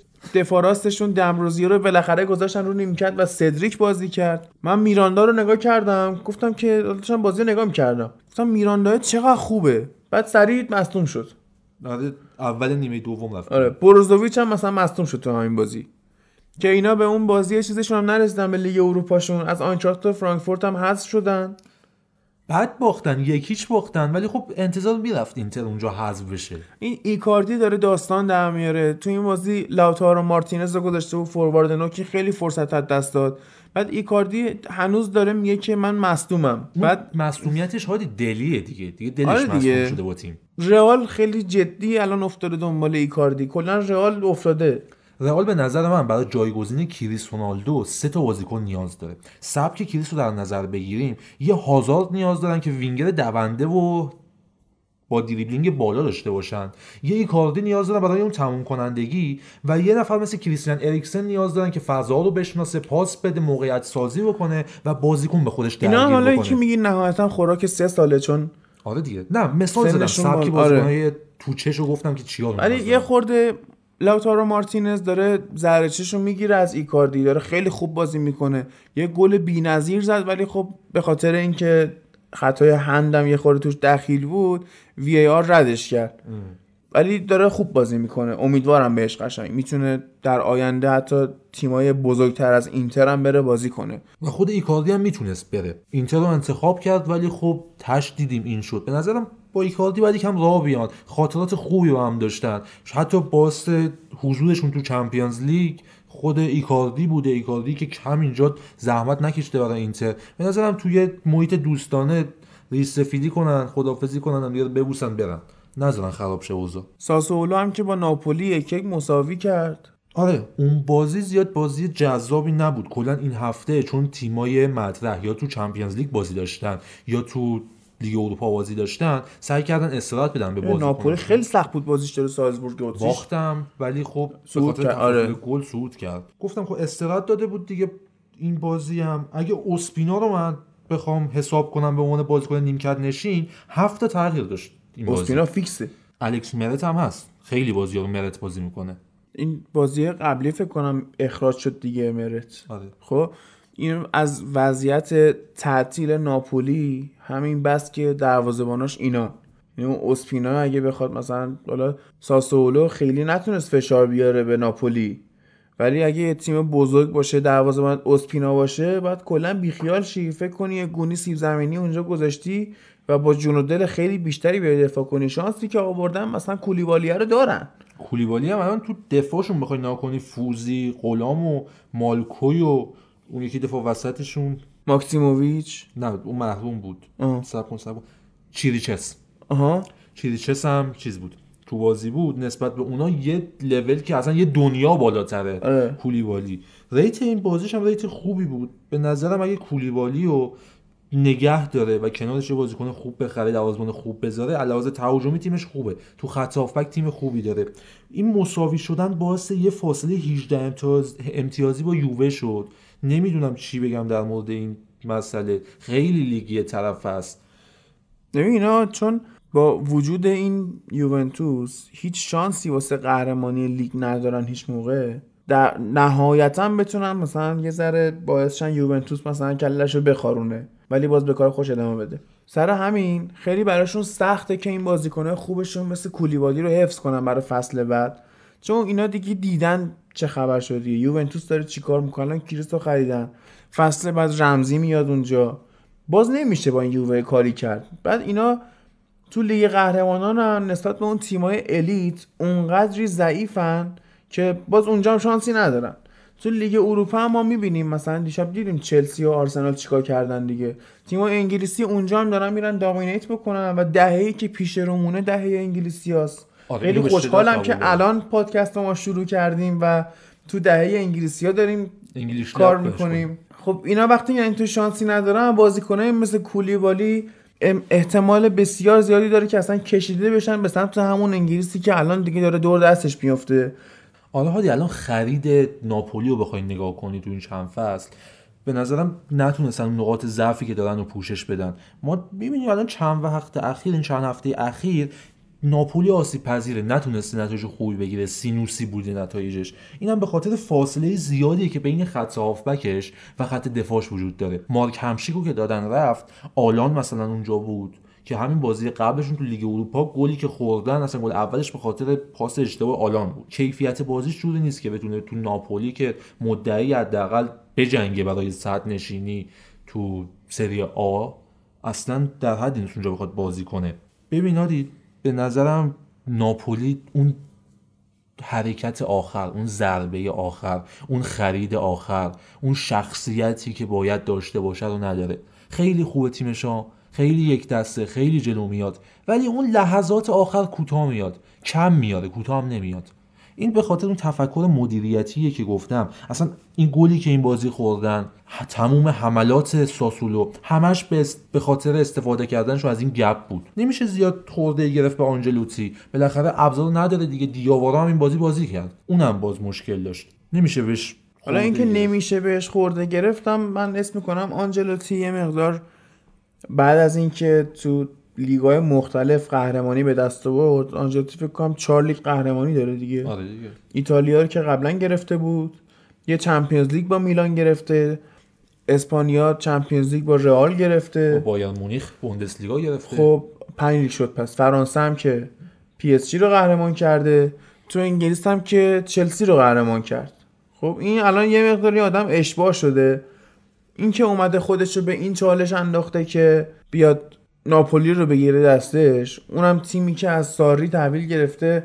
این چند وقته تو این هفت هشت ماهی که ما داریم پادکست رو میسازیم، یه مقدار ساری دستش رو شده برامون دیگه. اینم یه جورایی ویرانه تحویل مربی بعدی داده. آره. چون اون آجر وسطی دیوارشو خرید با خودش برد چلسی، یه ذره به هم ریخت اینا رو، ولی خوب شد برای ناپولی. سنشون هم اینا آخر رفته بالا، مثلا همشیک ده ساله داره تو این سطح بازی میکنه. یازده سال بازی کرد. ولکر رفت دیگه. ولکر رفت، نمیخواستن بدنش هم. ولکر رفت واقعا. ناپولی اتفاقات خوبی براش نیفتاده این چند سال اخیر. تو الان بازیاشو نگاه کنی، نتایجو نگاه کنی و هر چیزی، داره یه درجای ممتد میزنه، جلو نمیره. و این جلو نرفتن رو من باز ربط میدم به مدیریت. خیلی اتفاق خوبی بود که آنجلوتی با اون سبک و سیستم هجومیش اومد توی این تیم، ولی خب بالاخره ابزارش هم نیاز داره. گفتم که اون ضربه آخر این تیم نداره هیچ وقت، اون کسی که بازی یکی رو دو یک کنه بیاد سه امتیاز رو ببریم ببریم ببرن، اینا رو نداره دیگه ناپولی. من ناپولی به عنوان یه تیم با شخصیت دوست دارم، بازیکنایی که مثلا گرفته، بازیکنای زیاد تاپی نیستن ولی خب نتایج تاپی گرفته تو سری آ. کالیدو کولیبالی هم که چند وقت اخیر خیلی به این ور اونور لینک شده، به نظرم فصل آینده موندنی نیست تو این تیم، مگر اینکه بخوان کثیف‌کاری کنن مدیرا و قیمت نجومی بدن و کولیبالی خودش هم دلش موندن باشه. چیز اگه دلش موندن باشه که هیچی، ولی اگه خودش درخواست خروج بده، اینا به نازلترین قیمت مجبور میشن بفروشن چون بازی نمی‌کنید. مگه ماجرای چیز نبود؟ عثمان دمبله مگه نبود تو دورتموند؟ زد زمین گفت باید منو بفروشید. حالا اونا هم خوب فروخت، صد و ده میلیون یورو فکر کنم. خیلی خوب فروختن. آره. دورتموند دستشه تو پاشه کنه. ولی خب اینا نمیتونن یه مدافع رو با این قیمت فروش کنن که مدافع چند ساله، بیست و هفت سالش الان، سال دیگه بیست و هشت سالش میشه. بعد برند یه چیزی هم نداره، یا کارنامه خوبی یا قهرمانی جهانی، حتی تیم ملی موفقی هم نداره، برند خوبی هم نداره. کولیبالی قهرمانی هم نگرفته، چرا یه گلدن لاین گرفته، مال بهترین بازیکن سال کشورش، شیر طلایی. آره. بریم بازی بعدی رو بررسی بکنیم، بازی روم و امپولی که یک شنبه دوشنبه برگزار شد. روم بعد از اون کامبکی که از پورتو خورد و از لیگ قهرمانان حذف شد، اومد. خب هفته پیش گفتیم دیگه، آقای دی فرانچسکو رو اخراج کرد، کلودیو رانیری اومد اونجا، شهر بی دفاع دست گرفت هادی. آره و بالا دو یک برد دیگه. علاوه دفاعی هم نگاه کنیم، نفر به نفر این دفاع آشفته بود، ولی فقط پنج شوت گرفت، یعنی پنج شوت رو به دروازه‌شون زدن که چهار تا ضربه سر بوده.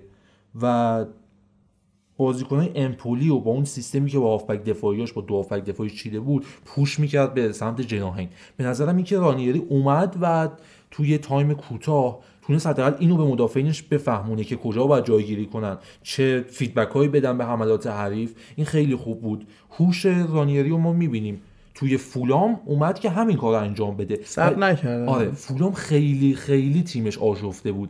تمام بازیکن‌ها تازه اومدن، هیچ شناختی از هم نداشتن. فولام لاکار رفت.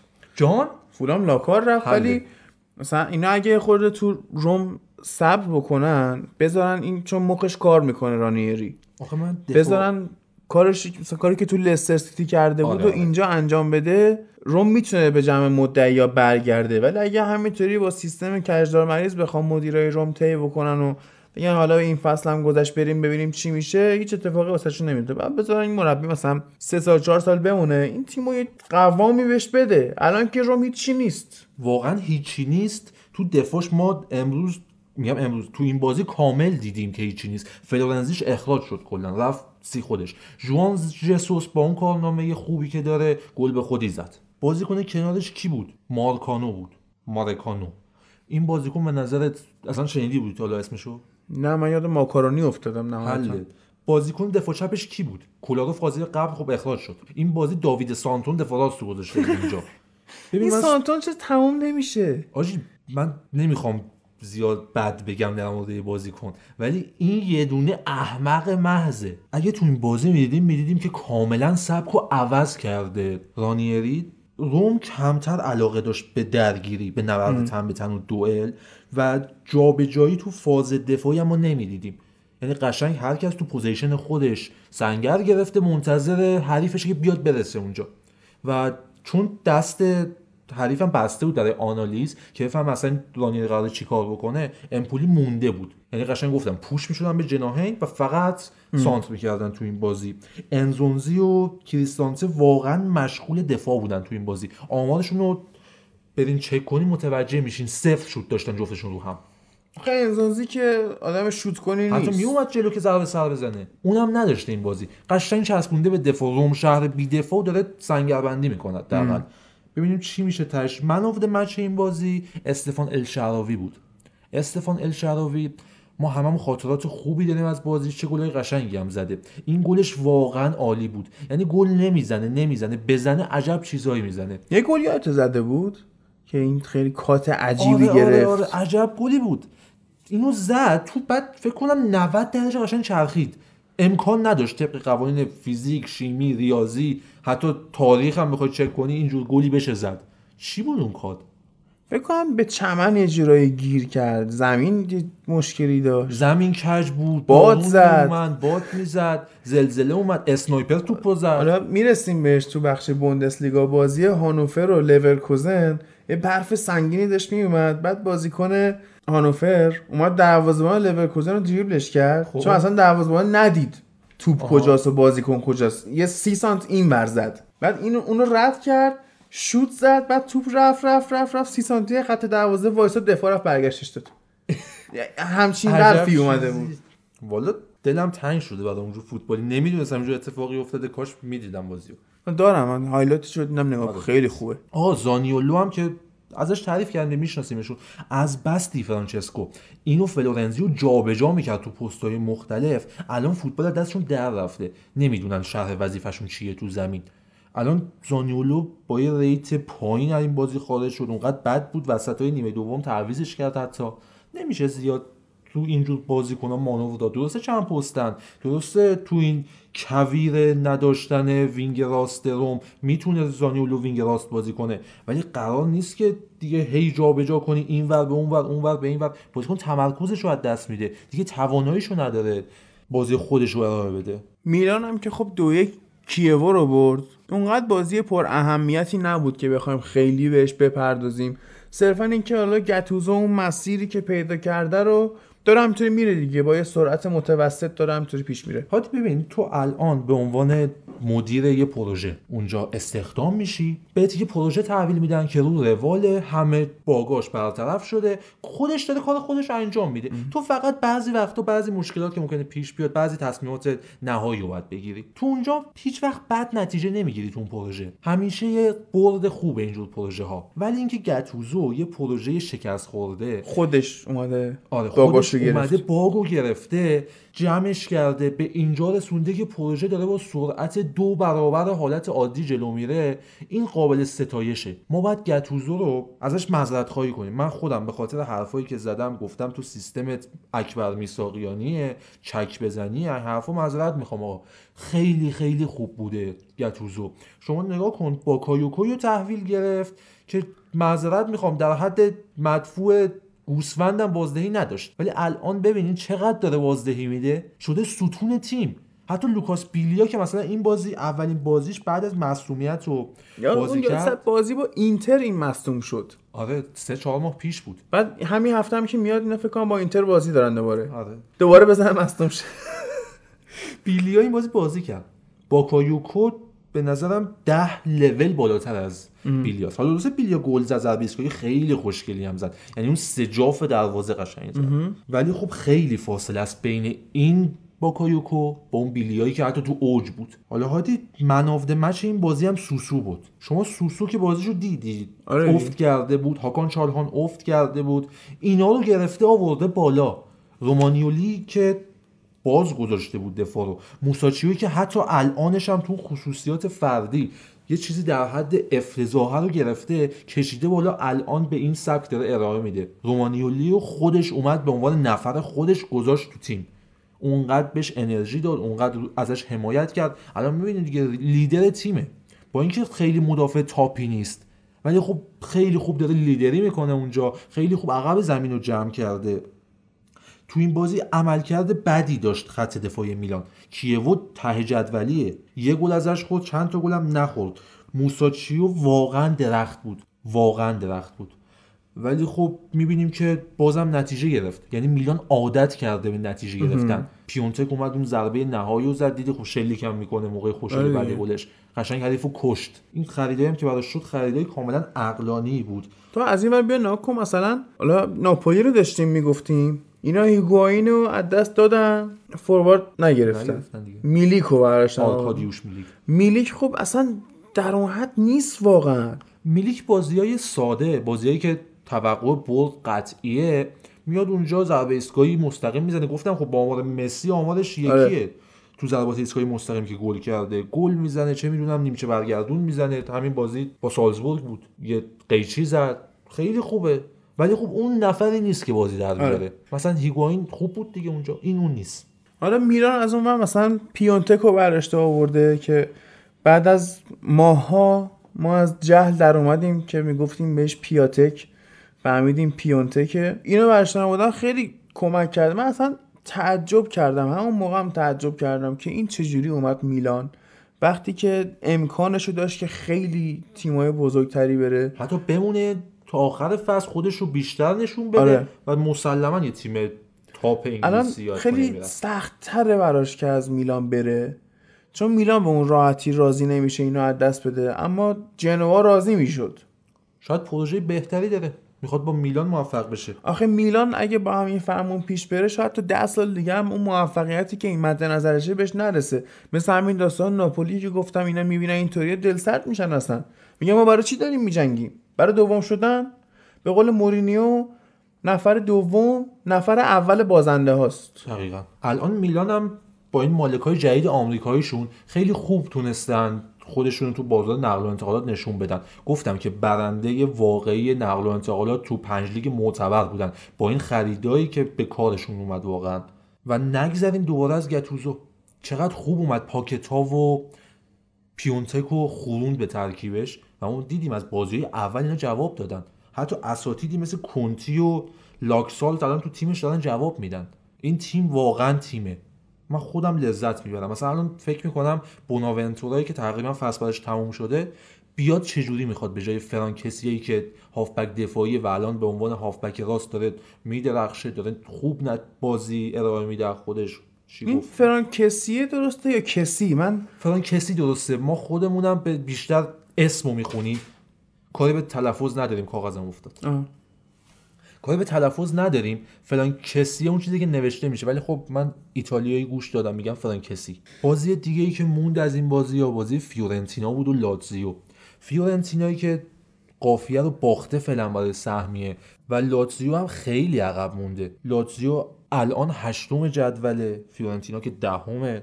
فاصله امتیاز چهل و دو با چهل و هفت که مثلا روم پنجم جدول داره رو در نظر بگیریم، حالا لاتزیو بازیه عقب مونده هم دارن، ولی روند سینوسیشون اینا همه با هم نشون میده که لاتزیو هم دیگه جا موند.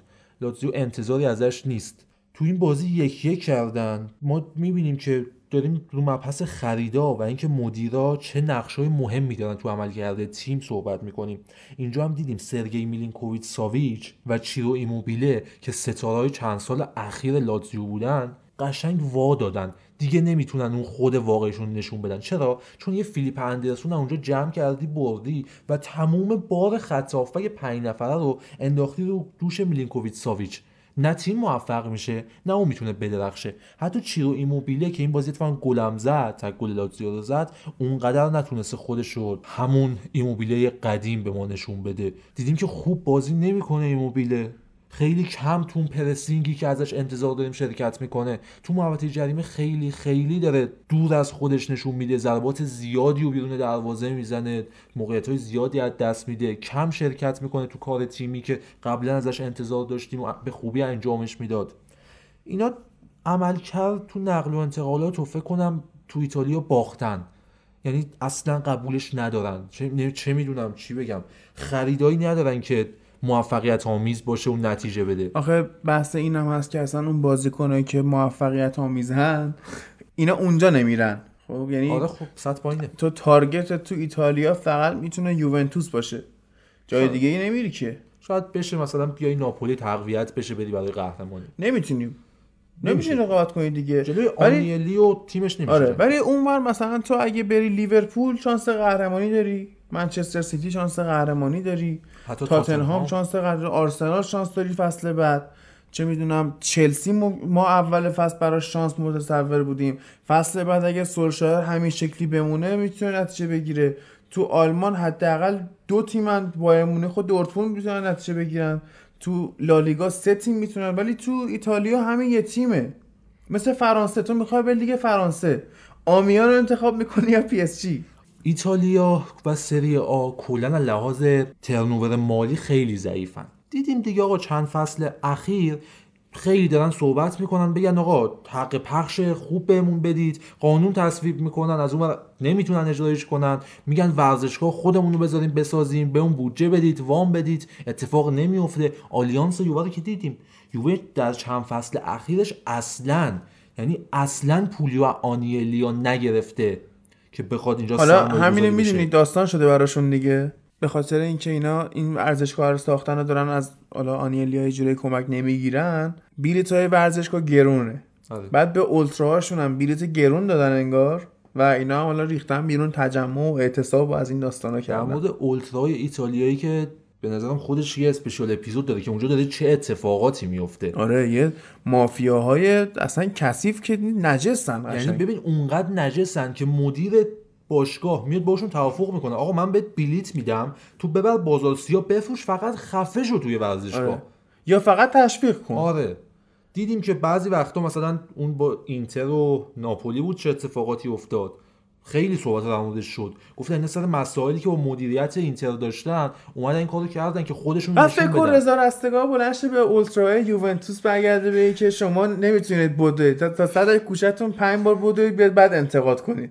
بعد ببینیم اولترا یوونتوس باش چیکار میکنه. من اینو ول نمیکنم که. خب آره من این رضا رو ول د... آره رضا رستگار من دارم برات. زخمش کن زخمش کن.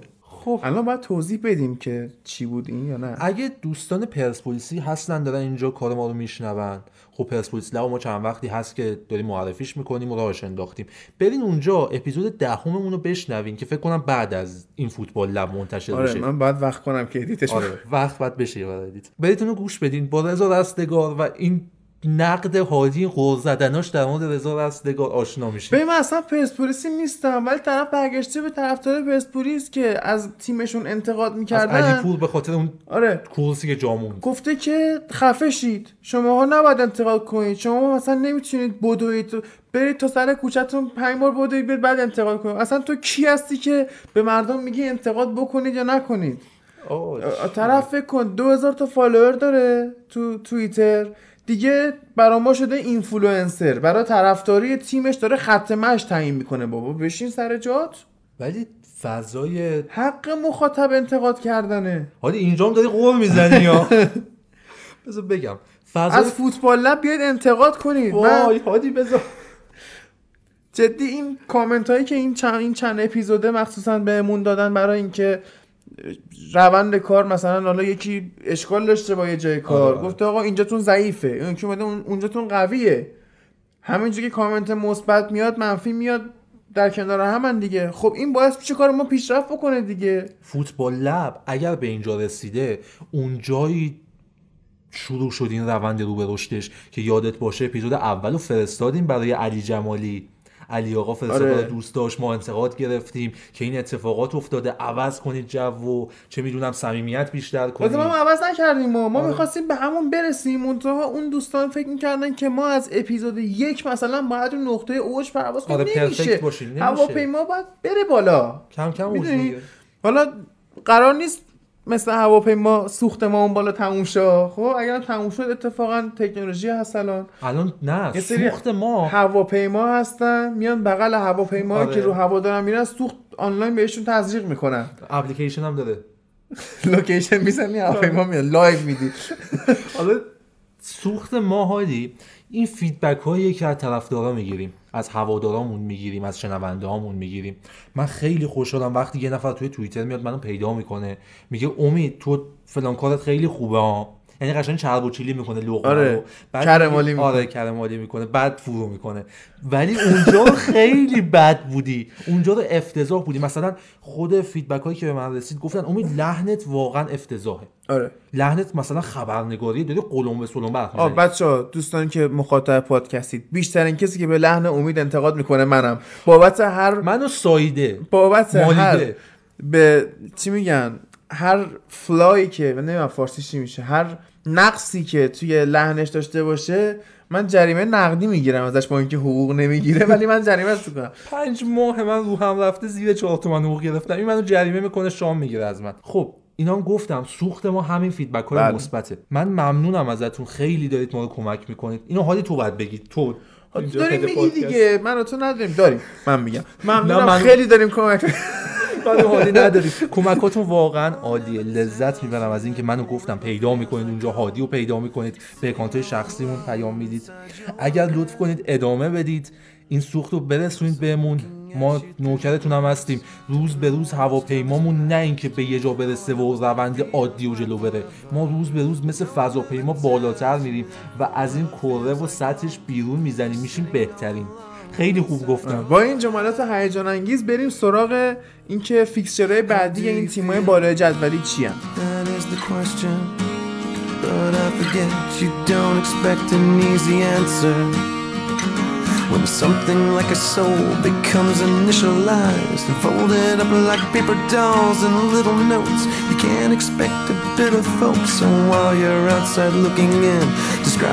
هستند. Remember what you're staring at is me, cause I'm looking at you through the glass. Don't know how much time has passed, all I know is that it feels like forever. No one ever tells you that forever feels like home, sitting all alone inside your head. How much is real? So much to question. An epidemic of the mannequins contaminating everything we thought came from the heart, but never did right from the start. Just listen to the noises, all the more instead of voices. Before you tell yourself it's just a different scene, remember it's just different from what you've seen. I'm looking at you through the glass, don't know how much time has passed, and all I know is that it feels like forever. No one ever tells you that forever feels like home, sitting all alone inside your head. Cause I'm looking at you through the glass, don't know how much time has passed, and all I know is that it feels like forever. But no one ever tells you that forever feels like home, sitting all alone inside your head. And it's the stars, the stars are shining for you, and it's the stars, the stars are lighting you, yeah. And it's the stars, the stars are shining. خب ایتالیا مثل اسپانیا تعداد بازی بیشتری نسبت به انگلیس مونده.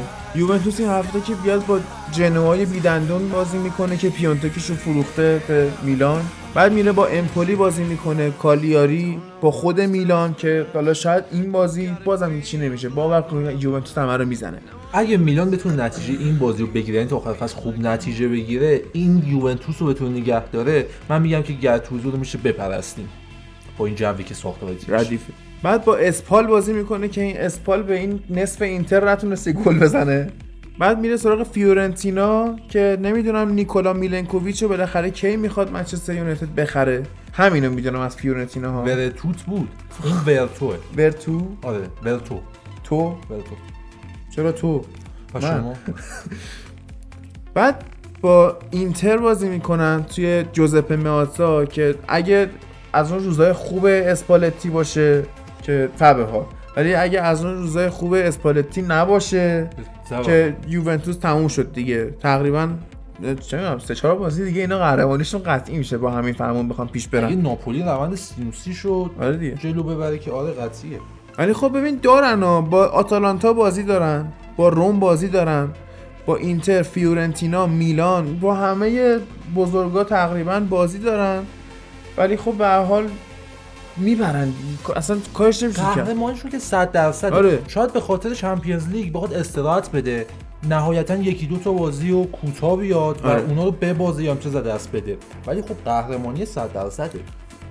ناپولی بهم نگاه میکنم تیم دوم جدول، هجده امتیاز فاصله داره. پنج مسابقه آخر رو نگاه میکنی، برد باخت، برد مساوی باخت. حالا بازی بعدی با کی بازی داره؟ با اودینزه.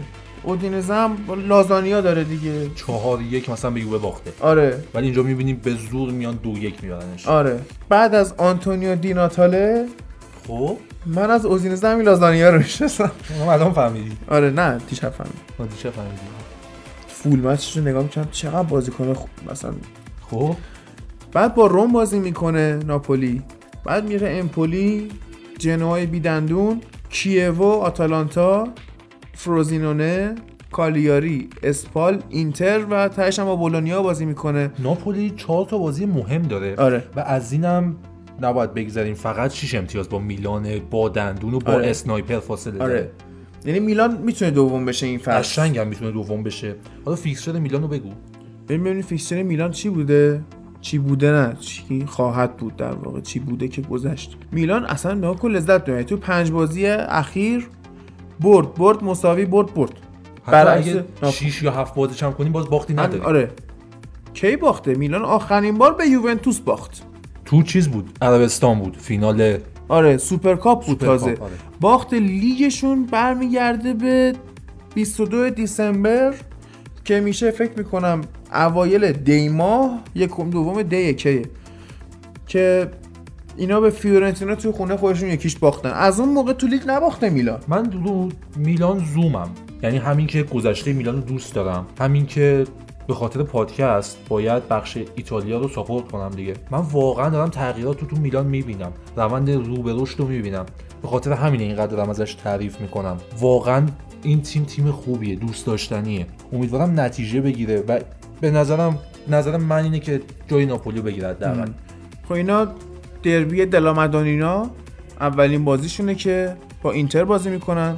بازی توی سن سیرو، تو جوزپه میاتسا نیست، یعنی درصد طرفدارای میلان بیشتره. نه اونجا چه جوریه؟ پنجاه پنجاه یا نود ده نمیدونم. اینا این استقلال پرسپولیس یه زمین اشترداری دارن اجاره میکنن، این بهش میگه اون، این بهش میگه این، فقط تو اسمش با هم. نه اسم رسمیش که سن سیروه، اون جوزپه میاتسا اینا خودشون به خاطر اینکه اونا نفرت دارن میگن. اینتریا جوزپه میاتسا یکی از اسطوره‌هاشون آره بوده دیگه، میگن که حالا مثلا, مثلا پدر معنوی تیمشونه آره. این فاصله اینتر چهارم و میلان سوم جدول فقط یک امتیازه امه. به نظرم این بازی تا حدودی تکلیف مشخص میکنه دیگه. بعد با سمپدوریا بازی میکنن و اودینزه، لازانیا، بعد میرن با یوونتوس بازی میکنن که سخت است دیگه. اگه این امتیاز رو بگیرن آره. امتیاز بعد... اینتر رو بگیرن خب بعد با لاتزیو بازی میکنن. آخه یهو دیدی اونجا آقا میلینکوویچ ساویچ کاری کرد. بعد دوباره اینا بعد از لاتزیو یه دونه با پارما بازی میکنن، دوباره میرن کوپا ایتالیا با لاتزیو. آقا من پارما هم تو لیگ ایتالیا خیلی دوست دارم، خیلی این فلسفه باشگاهش، این تو اون بحران اقتصادی که پایین رفتن الان دوباره اومدن بالا، این فعل و انفعالاتی که آره. اتفاق افتاد خیلی برام دوست داشتنی، خیلی جذابه. ما وقت نمیکنیم بپردازیم به من بود. همه بیست تیم لیگا رو میام بررسی می‌کردم. واقعا شرکت پارما نما میام شرکت پارما تیم پارما با شرکت پارمالات اومد جلو، ولی بعد از اون که پارمالات تو بحران اقتصادی دهه قبل اروپا ورشکسته شد، ما اصالت رو توی تک تک اجزای برگشت پارما به سری A دیدیم. اینکه یه نفر میاد مسئول رختکنشون میشه، یه نفر پا میشه میاد بهشون زمین تمرین میده یه تیم، یه نفر پا میشه میاد زمین برگزاری مسابقه بهشون میده، یه خوشرویی میگه شما بیاید لباساتون اینجا بشورید. معنی واقعی اصالته امه. کاری که مثلا پرز با اعتبار مالی هوادارش انجام داد و رئال کهکشانی دهه قبل راه انداخت. این اون اصالت هست. بعد با تورینو بازی میکنن، بعد با بولونیا میهایلوویچ، بعد فیورنتینا، فروزینونه و اسپال. خب بازیای میلان یه نیمچه میتونیم بگیم سخته. یه یوونتوس سخت رو داره، اینتر رو داره، فیورنتینا لاتزیو هم داره دیگه. این چهار بازی فکر کنم سرنوشت سوم چهارم رو تعیین کنه. فیکسچرهای بعدی اینتر اما حال میلان که گفتیم پشت بندش میرن لاتزیو، بعد جنوا، آتالانتا، فروزینونه، روم، یووه. نه اینتر هم سخته. اینتر چند تا با تاپ شششون بازی داره؟ الان به تاپ شش که نداره، اینا تاپ شش دیگه بالاخره. یکی مونده به آخر فصل که ناپولیه. عرض به خدمتت که بعد از این بازی میلانشون گفتن به ترتیب لاتزیو، جنوا، آتالانتا، فروزینونه، روم، یوونتوس، لازانیا، کیوو، ناپولی، امپولی. تو سی تا چهل روز آینده با این فیکسچری که من میبینم اگر بتونن فرمشون رو حفظ کنن که نمیشه واقعا حفظ کنن، اصلا فرمی ندارن که متاسفانه اسپالتی واقعا خراب کرده اونجا رو، میتونن امیدوار باشن به سوم بودن. ولی بازی که من میبینم و فرمی که از اینتر میبینم برعکس میلان داره ناامید کننده جلو میره، انتظار چهارم موندن ندارم ازشون. درسته با روم سه امتیاز فاصله دارن. حالا در مورد روم میخوایم به فیکسچراش برسیم. میگن که علیرغم این که میگن که با آرسنال قطعی شده ولی شاید برگرده سویا. مونچی مونچی آره مونچی برگرده هر جا میره. خبر مال پنجاه و پنج دقیقه پیشه. خوبه آنلاین باشه. هاشان تا این اپیزود منتشر بشه این خبر اومده. خبر مال یک روز و پنجاه و پنج دقیقه. آره. بعد اینا با اسپال بازی میکنن، بعد با ناپولی، بعد با فیورنتینا، سامپدوریا، اودینزه، اینتر، کالیاری، جنوا، یوونتوس. همشون هم یه دور با یوونتوس بازی رو دارن. ساسئولو، پارما. یوونتوس خب یه نقشی که میتونه ایفا کنه، یکی سه امتیاز اینا میکشه پایین. هر کس سه امتیازو بگیره دست نخورده میمونه. آره. آره فاصله رو کم میکنه دیگه. یعنی مثلا ما باید بگیم از این به بعد سری آ به جز یووه و دیگه بازیش هم بررسی نکنیم. به نظرم یه بحث جداگانه داشته باشیم، مثلا یووه لب اون به اطلاع بهتر باشه اینکه بخون تو این لیگ بیام باز کنیم براش. روم هم بازیاش حالا میتونیم بگیم مثلا چهل درصد سخته. اگه بگیم بازی های اینتر شصت درصد سخته، میلان پنجاه درصد سخته، این چهل درصد سخته. یه ذره کار رانیری آسونتره. حالا اینا هم توقعی فکر کنم ندارن ازش، همین که این بتونه لیگ اروپا همین پنجمی که هستن بمونه، همینو گن نزنه توش، راضین. هادی آتالانتا و تورینو و لاتزیو که الان آره اینا هشتمه. خیلی چهل و چهار چهل و چهار چهل و دو. آره اون بازی عقب افتاده داره لاتزیو. آره. ببره فکر کنم با کالیاری بازی داره میشه چهل و پنج یهو. اینا میزنه بالا. با اودینزه بازی داره اونو میزنه بالا و میرسه دم گوش روم. به نظرم خیلی برای رانیری سخته با این تیم آشفته نتیجه بگیره، حداقل لیگ اروپا رو بگیره، چون ششمشون که اینا غیر مستقیم میره لیگ اروپا، بعد بره تو پلی آف. رو من گفتیم تورینو من خیلی در مورد صحبت کردم، هی گفتم اینا دارن چرا خاموش میان بالا، چقدر خوبن، خیلی تعریف کردم و امیدوارم که یه برنده خوب از اینا در بیاد، حداقل جلو یوونتوس تو شهرشون کم نیارن، ببینیم یه چیزایی هست. اون بلوتیشون اوج بگیره. ام. ایتالیا تیم دوست داشتنیه. بلوتی بعیده دیگه اوج بگیره. بیست و چهار سالشه. سه باشه. وقتی یهو مثلا تو اون سن پایین ازت اونطوری تعریف میشه، نمیتونی خودتو نشون بدی، دیگه نهایتا نشون دادن میشه در حد بالوتلی. یعنی تو تو جرقه میزنی میری. اسمشون هم به هم نزدیکه، بلوتی و بالوتلی. حتی سبک فوتبالیشون تیم ملی هر آره. چیزی بگو کنی طبیعتا تیم ملی. ته جدول سری آ کیوو مرسی. ببین من امروز دارم بررسی میکنم و قبل از اینکه بخوایم ضبط بکنیم من نگاه نکردم. من اول اومدم مثلا این تیم آخر کجا بود؟ تیم آخر لالیگا بود فکر کنم، چهار تا برد داشت. داشتم والنسیا والنسیا گفتم چهار تا برد رفتی بهش مسخره می‌کردم. خب بعد این هفته اومدم دیدم که هادرسفیلد تو ته انگلیس سه تا برد داره، بعد عزیزانمون کیوود یه برد دارن ته. بردشون هم که تو پادکست گفتم اصلا یادت رفته، اولین بردشون هفته آخر نیم فصل اول بود. اینا سه امتیازشون کم شده به خاطر حکمی که داشتن، سه امتیازشون کم شده. ولی حتی اگه اون سه امتیاز هم میگرفتن سیزده میشدن. تیم بعدی فروزینونه هفده امتیازیه، بازم همونجا بودن. بولونیا هم الان چهار تا برده. گفتم میهایلوویچ تیمی که تحویل میگیره از اینزاگی، حالا چه میلانش چه بولونیاش، خیلی خوب استارت میزنه ولی در طول حرکت تو چاله چاله چاله چاله چاله چوله زیاد میفته و این میشه تیمش الان داره میفته. و الان من فکر میکنم که چون بیست و یک بیست و سه اسپال الان شانس بیشتری واسه افتادن داره تا بولونیا. آره اسپال بازیاش مهمه. اسپال بازی سختی داره، تیم اصلا خوبی هم نیستش. هیچ جذابیتی نداره اسپال، خیلی تعطیله. اسپال بدن زدم این بیست تای سری آ زیادن هادی، مثلا بوندسلیگا یه خورده کم بکنن، تعداد بازیاشون کمتر شه. آره میتونن این کار بکنن، شاید حتی این کار بکنن حق پخش بیشتری هم بگیرن. نگاه نکنن به کم شدن حق پخش دو تا تیم، بیان از این ور تلاش کنن کیفیت لیگ بره بالا، خود به خود حق پخش هم میاد. نگاه دور داشته باشن دیگه، نوکی در موقعش رو نبینن. اینم که تمومه دیگه، بریم سر بوندسلیگا آلمان با امیر ببینیم چه خبره.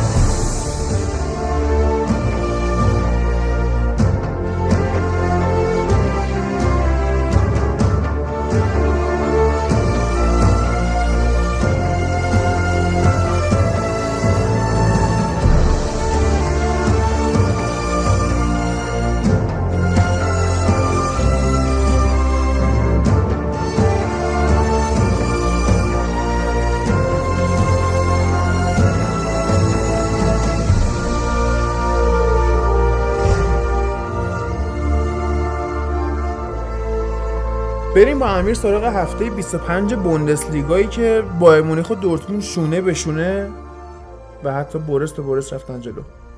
اصلا حالگیری بود این هفته برای آلمان، چون کلن باختن توی چمپیونز لیگ. آره و از اون طرف فقط آینتراخت فرانکفورت یکم نجات داد وضعیت آلمانو، چون اینتر اومد زد، خیلی هم تر و تمیز زد.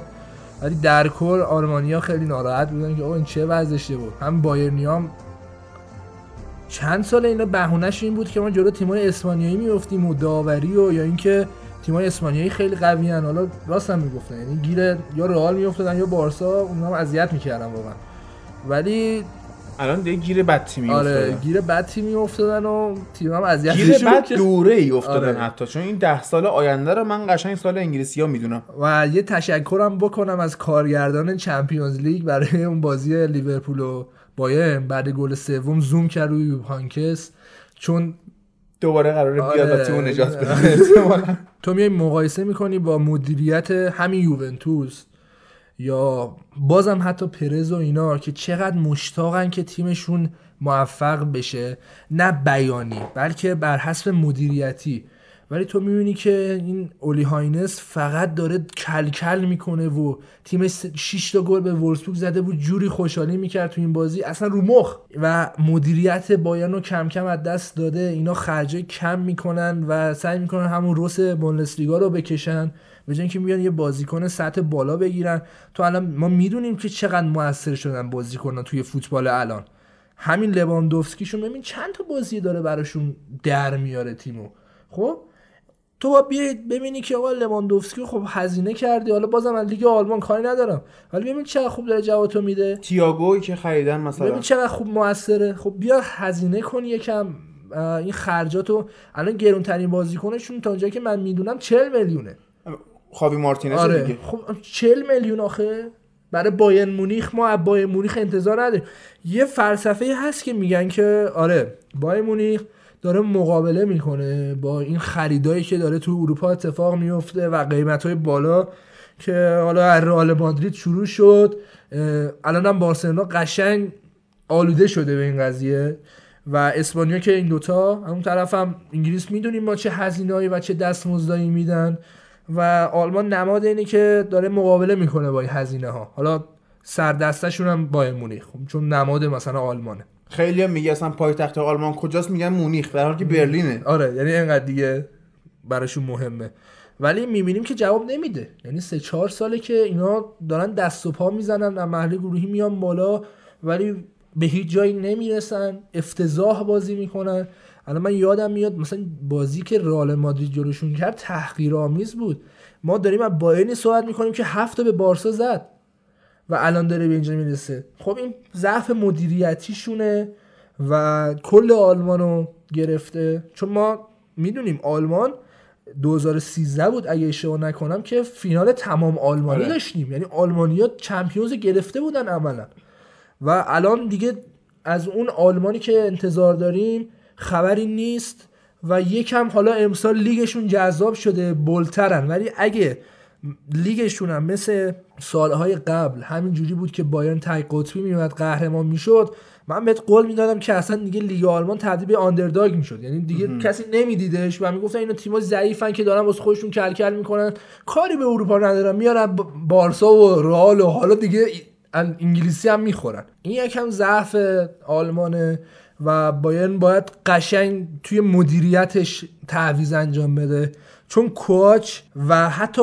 تک تک بازیکنای بایرن مونیخ غیر رافینیا، مثلا رافینیا بحث جداست، غیر رافینیا ظرفیتاشون رو نشون دادن و دیگه. مثلا ظرفیت روبن ریبری خب تموم شده، آره، که بخواد نشون، ولی خب ببین... تو میدونی دیگه روبن ریبری چه ظرفیتایی دارن دیگه، داشتن, داشتن آره. حداقل بیا خوب مدیریتشون هم بگو، بعدشون رو که میگی من بعدش رو قبول دارم، خوبش هم بگو که اون جایگاه پشت دروازه ها هست، این پرچمای بایرن رو تکون میدن و اینا. خب این بلیت چرا میخندی؟ این بلیتای پشت دروازه رو به هواداره اولتراشون میفروشن و بلیت فصلم هست. خب بعد اینا رو اولی هوینس قیمت گذاشته دویست یورو و داره به اینا بلیتو خیلی ارزون میده و این باعث میشه که تضمینی از طرف این اولترا نود دقیقه تو هر بازی حمایت و تشویقو داشته باشه. تو هر تیم آلمانی که حالا مخصوصا با تیمای انگلیسی بازی میکنن همیشه یه بنری دارن که دارن اعتراض میکنن، میگن فوتبال این برای هواداره که داره آره. برگزار میشه و این قیمتایی که شما میدین اصلا قیمتای منطقی نیست، مخصوصا تو انگلیس. آره. حالا جدیدن هم اسپانیا بحث اینه که خب تیماش دیگه خیلی بولد شدن، حالا بولد بودن بولدتر شدن و حالت توریستی گرفته، یعنی شما نگاه کن مادرید میخواید مثلا برید حالت توریستی، یکی از جایی که میبرن سانتیاگو برنابئو، یعنی حالت توریستی داره این قضیه و حالا میبینیم هوادار رئال چینی مینیا نشستن دارن دست میزنن سر همینه. آره توریست هوادار داریم دیگه قطعا، ولی حالا ببین از اون بیا ناکن تو یوونتوس قیمتی که واسه این بلیت‌های فصل اولتراهاشون گذاشتن یه رقمی نزدیک دو سه برابر اینه و اینم مثلا اشتباه مدیریت آنیلیه دیگه. خب ولی اینا حالا این, این کارو خوب کردن، اما البته خب مافیا دارن، ببین چون مافیا دارن خود اولتراهای ایتالیا و اینکه این بلیتو میفروشه بهشون و میدونه اینا خیلی گرونتر میفروشن به توریستا و اینا. بلیتای اولترای اون پشت دروازه که نمیفروشن، نه نه. که بلیتای دیگر هم مش میفروشه. آره. این هست و اینا خیلی گرونتر میفروشن که سودشون درده. آره اینا حواسشون به اولترا همه تیم‌ها حداقل هست اگه مدیریتشون خوب باشه. حالا خود بازی بیایم بگیم که تو این بازی لواندوفسکی با دو گلی که زد، گل صد و نود و شش و صد و نود و هفتش بود توی بوندسلیگا و چی میگن بهش، آقای گل غیر آلمانی تاریخ بوندسلیگا شد با این دو گل. این یه رکوردی بود که اینجا زد. یه رکورد دیگه هم تو این بازی زده شد که ریبری نیمه دوم میاد تو وسط پاس گل میده، بعد میگی خب چه خفن چه باحال اینا، اگه آلمان دنبال نکرده باشی. دنبال کرده باشی این سه پاس گل اولین پاس گل‌های ریبری تو کل این فصل بودن. خب خیلی‌هاش هم معصوم بوده ولی برای ریبری دیگه برای آره. ریبری آمار افتضاحی، اونی که هی میگفتن الماس فوتبال فرانسه. خب این کو مثلا من برای همین ناراحت میشدم که به فیل فودن میگفتن الماس فوتبال انگلستان. نمیخوام الماس، نمیخوام ساده آره ساده فوتبال انگلستان باشه کافیه برای من. نکات فنی این بازی امیر ببین، یه نکته‌ای که وجود داره اینه که خب خامس رودریگز رو فرم خوبش هست، یعنی تو فقط باید سعی کنی ازش استفاده کنی، اینجوری نیست که یه حالت آزمون و خطا باشه و از طرفی هم مولر داره یه دونه فصل خیلی عادی برای خودش آره. که یه فرم متوسطی رو داشته باشه رو انجام میده. نبری هم ما میدونیم ظرفیتش چیه، یه نبری خیلی خوبه آره، یه نبری اصلا مشخصه که بازیکنی که آینده داره و بعدها ما ازش بیشتر میشنویم. خب تو این بازی اومد چهار دو سه یکش رو بازی کرد که حالا تییاگو بیشتر متمایل به جلو بود، خامی مارتینز میشست عقب که حالت دفاعیشون رو کنترل کنه چون میدونست بازی عملا راحتیه براش. بازم تو این بازی رافینیا خوب نبود و اگه بازی رو میدیدی حدس میزدی که قراره رافینیا باگ توی چمپیونز لیگشون بشه و شد، چیزی که دیدیم از رافینیا و اون جا موندناش دقیقاً تو چمپیونز لیگ اتفاق براشون افتاد. بیشتر این بازیشون مرتبط بود به چمپیونز لیگشون و همه ذهنیت‌ها سمت اون بازی آره. بود و این بازی حالا اومدن و یکم مثلا تمرین گل زدن کردن، اون کاری که مثلا بایرن انتظار داره توی بوندسلیگا انجام بده. ولی یکم میخوام به کوچ به توپم سر این قضیه. من کوچ رو اول اینکه قبول دارم به عنوان مربی که برای تیم زحمت میکشه، آنالیز میکنه و مهمه براش هر بازی چقدر کیفیت تیمش خوبه یا نه. مثلا می‌بینید تیم شش تا زده میاد میگه دفاعمون خوب نیست و حتی در حالی که کلین شیت کرده. خب این نشون میده که مربی که دوست داره تیمش پیشرفت کنه و امتیازها یا اون گلای مقطعی براش مهم نیست. ولی فرانک ریبری بعد از کلی معصومیت اومده یه بازی کرده که سه تا پاس گل داد به عنوان تعویضی. تو ترکیبی که میچینی چهار دو سه یک راستش گنبریه، چپش مثلا مولر مولر آره. خب تو میبینی تو چمپیونز لیگ میبینی این دوتا دارن جواب میدن، یعنی برای لواندوفسکی وظیفه‌شون اینه که برای لواندوفسکی موقعیت سازی کنن، بعضی موقع که لواندوفسکی رو گرفتن خودشون بیان گلزنی کنن، میبینی دارن انجام میدن. تو میبینی تو چمپیونز لیگ یهو ریبریو بازی میدی و اصلا نبریو از سمت چپ میبری سمت راست، چون فکر میکنی دو پای یا سرعتشو میتونه هر جا اعمال کنه و عملا تیم تو خط هجومی بسته میشه، قفل میکنه، چون از اول فصل اینجوری بازی نکرده و اصلا عادت نداره بهش. تو چمپیونز لیگ میگیم اینو خب ریستر، ولی به نظر من یه چیزی که عامل باخت بایرن به لیورپول شد کیمیش هم بود. کیمیش که نبود اینا اصلا دفاع راست خوب نداشتن، گیج بودن خودشون که چجوری اون راست رو ما کاور کنیم، چون کیمیش علاوه بر این که دفاع میکنه خیلی خوب به حمله اضافه میشه. یه صحبتی هم هست که مثلا هی میگفتن گواردیولا اینطوری اونطوری، ما میبینیم که مثلا تو بارسلونا که بود پدرو رو میآورد، اون یکی که رفت میلان اسمش بویان که توی انگلیس هم بازی کرد فکر کنم بویان، بعد اینا رو میومد بازی میداد. از اون ور وقتی رفت تو بایرن به کیمیش اجازه رشد داد یا چیز آو...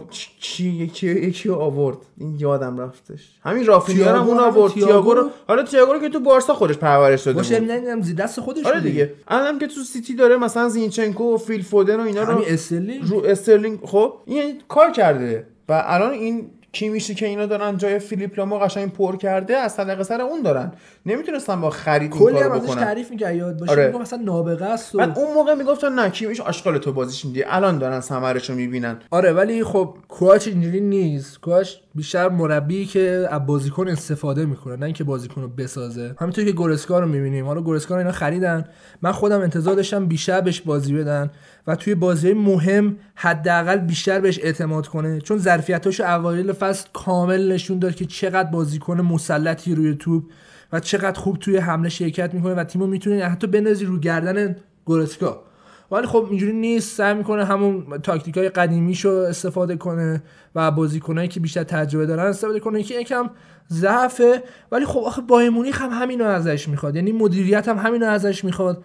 مشکل اینجاست دیگه آره دیگه، یعنی که مربی ایدئالی جاه طلبی مدیریت خورده کم شده کم شده ام. و اینا تیمی بودن که مثلا لواندوفسکی اومدن اونجوری با این همه سر صدا خریدن که یا درشون چیکار کنن، گوتسر رو خریدن یا حتی من دارم میگم خرید خامسی، خرید خیلی عالی بوده براشون ولی نمیتونه خوب ازش استفاده کنه. اون خامسی که من حتی مثلا چه میدونم خامسی که آنجلوتی استفاده میکرد، ضربه آزاده مال اون بود و چه شوتایی میزد. ببین حالا من خامس خیلی به عنوان یک کسی که بتونی به عنوان شماره ده یا پلی میکر اصلی استفاده کنی قبولش ندارم، ولی به موقع ماجیکاش اون جدی معجزه‌اشو داره، پنگرونی من اینو قبول ندارم. ولی اصلا همینم میگم که این تو جام جهانی دو تا شوت زد اومد رئال مادرید، خب تو رئال هم عملکردش اصلا بد نبود، اینا خب چمپیونز بردن با همین خامس، با این نبردن ولی خب موثر بود براشون. چرا اینجوری نمیتونی بگی؟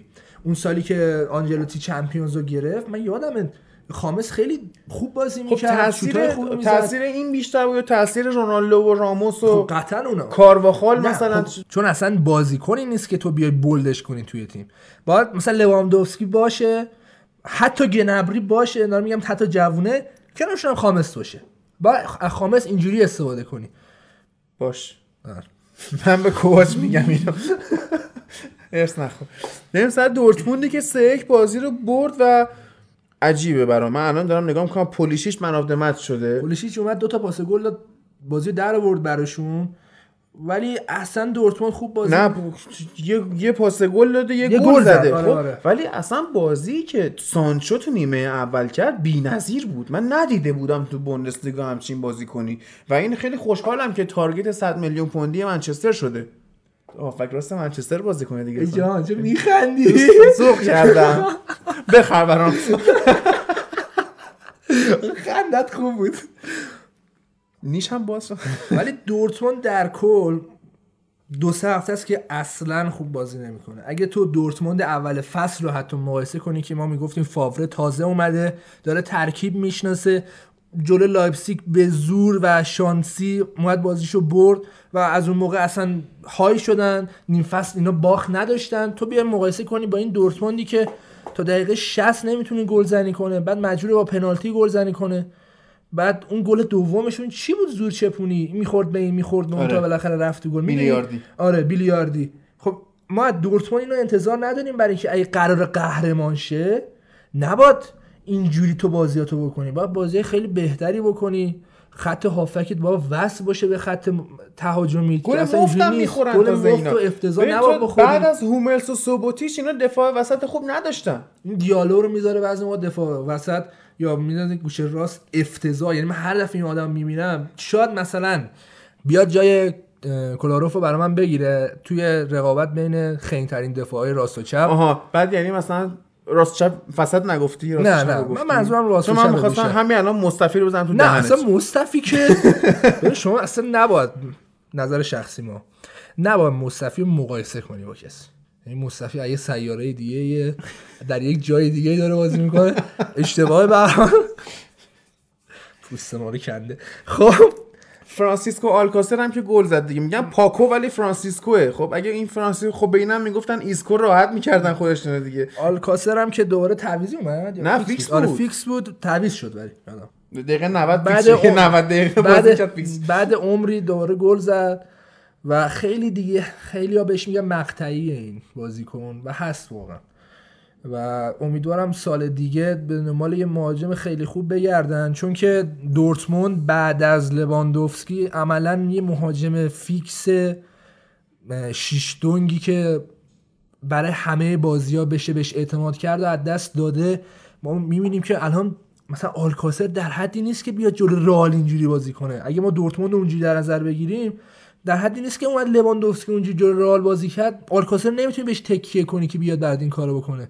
برای همین اینا باید دنبال یه مهاجم بگردن. آلکاسر در حد هادرسفیلد به نظرم، حالا مثلا یکم بالاتر هادرسفیلد، مثلا واتفورد و اینا رو میتونه. نه واتفورد هم نمیتونه بازی کنه، حالا لیگ انگلیس خاطی بشه دوباره گیر باشه باشه. آره خب و دورتموند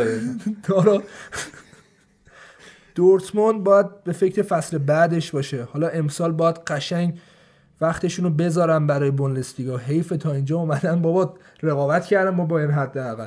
و اینکه سال بعد قشنگ باید تیم مدیریتیشون به فکر بازیکن خریدن‌های منطقی باشه. الان یه پول خیلی خوبی از سر پلیسی از سر پلیسیش دستشون میاد که باید ببینیم منطقی خرج میکنن یا نه. بعید با, آره. با, این... با این نحوه مدیریتشون آره. بعیده. اینا هنوز رو مار... مارکو رویس دارن سرمایه گذاری میکنن که این تقریبا الان هفتاد و شش سالش شده. هنوز پیری به سن نیست. مست... نه دیگه، درخت رو باید قطع کنی ببینید چقدر لایه داره. الان رویس رو قطع کنی لایه لایه است. آره شبیه چیز ساندویچه هایداه لایه لایه کارواست هم اونجوری شده. ولی مثلا خرید ویتسل خرید خیلی منطقی بود. آره اگه ببینیم بتونن با این صد میلیونشون سه چهار تا بازیکن مثل ویتسل با این قیمت ویتسل بخرن، ما دورتموند جدیدی خواهیم دید. و فاوره کسی هست که انقلاب دورتموند رو آغاز کنه بعد از کلوب حداقل. حالا ما می‌بینیم دورتموند بعد کلوب داره دست و پا میزنه و فاوره کسی هست که بشه بهش اعتماد کرد. ما ببینیم فصل بعد چیکار میکنن. فعلا که دارن تلاش میکنن برای بوندسلیگا که بایرن یکم بلغزه، حداقل بازی با بایرن هم دارن. بازی آره. بازی قشنگه، بازی مهمیه.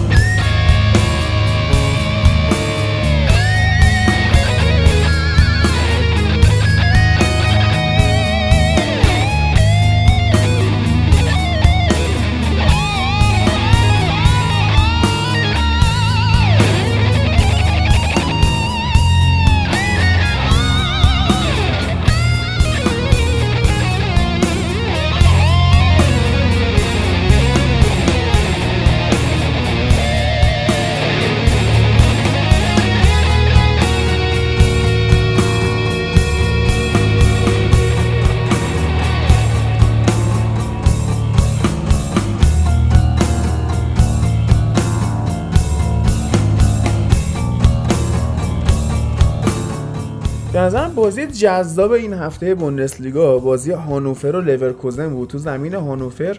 بعد آلمان هم نشون داد که کشور چهار فصله، یعنی تو مونیخ که اینا داشتن بازی می‌کردن قشنگ هوا اوکی بود، باید یکم چیز میومد، بارون میومد، بارون ریزی میومد. آره. بعد مثلا تو ورزشگاه دورتموند بارون میوزید. آره تو ورزشگاه دورتموند بارون شدیدتر بود، یه جای دیگه اصلا زمین کامل آفتابی بود، تو لایپزیگ بود کجا بود. بعد دیگه توی زمین هانوفر کلن دو سه متر برف نشسته بود. اگه پس بازی میکردی پس قبل ده یا ویلینگ الیون، یعنی آره. ویلینگ الیون قدیمی تراش قشنگ استیل اونجوری بود که برفایی که سفیدی که تو مشکوک میشدی اینا طبیعیه یا مصنوعیه. آره. پشت مثلا پلی‌استیشن دو میفهمیدی اونجوری بود استیلش، خیلی خفن. بعد اصلا توپ و این بنده خداها نمیدیدن، یعنی هم برف بود هم باد بود هم مه بود. یورگن کلوپ بود دیگه اینجا گریه میکرد اینقدر بمونه. خب یه چیزی که لذت بردم لیورکوزن علیرغم این زمین برفی و داغون هنوز به اون پاس ریزای خودش وفادار مونده بود، داشت بازیشو میکرد، هنوز داشت ضد حمله میزدن تو این آره. بازی که هی میگن آقا نه تو این بازی‌ها حداقل باید سانتراتو بیشتر کنی. آره. بازی رو نباید رو زمین انجام بدی، ولی هنوز اینا داشتن پاسکاری‌ها و اون ضد حمله‌اشون رو میزدن.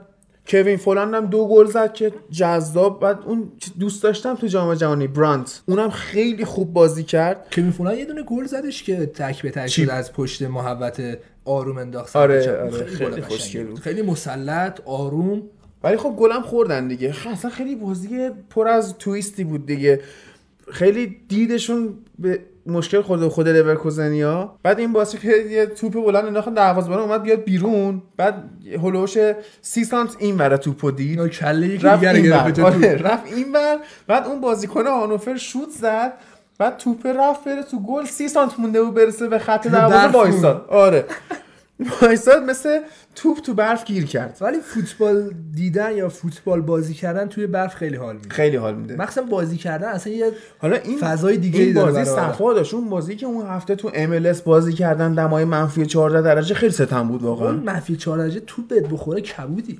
کبودی میمیری میمیری امکان مثلا بخوره پادیو میمیری. خب این نامردیه، ولی تو برف اینجوری حال میده. آره. بعد حالا بازی هم وسطش استاپ کردن که اینا بیان حداقل اون خطای وسط زمین و محوطه جریمه تمیز کنن دیده بشه. بعد بین دو نیمه هم که یه دور پارو کردن، خیلی باحال بود اصلا بازی نگاه می‌کردی.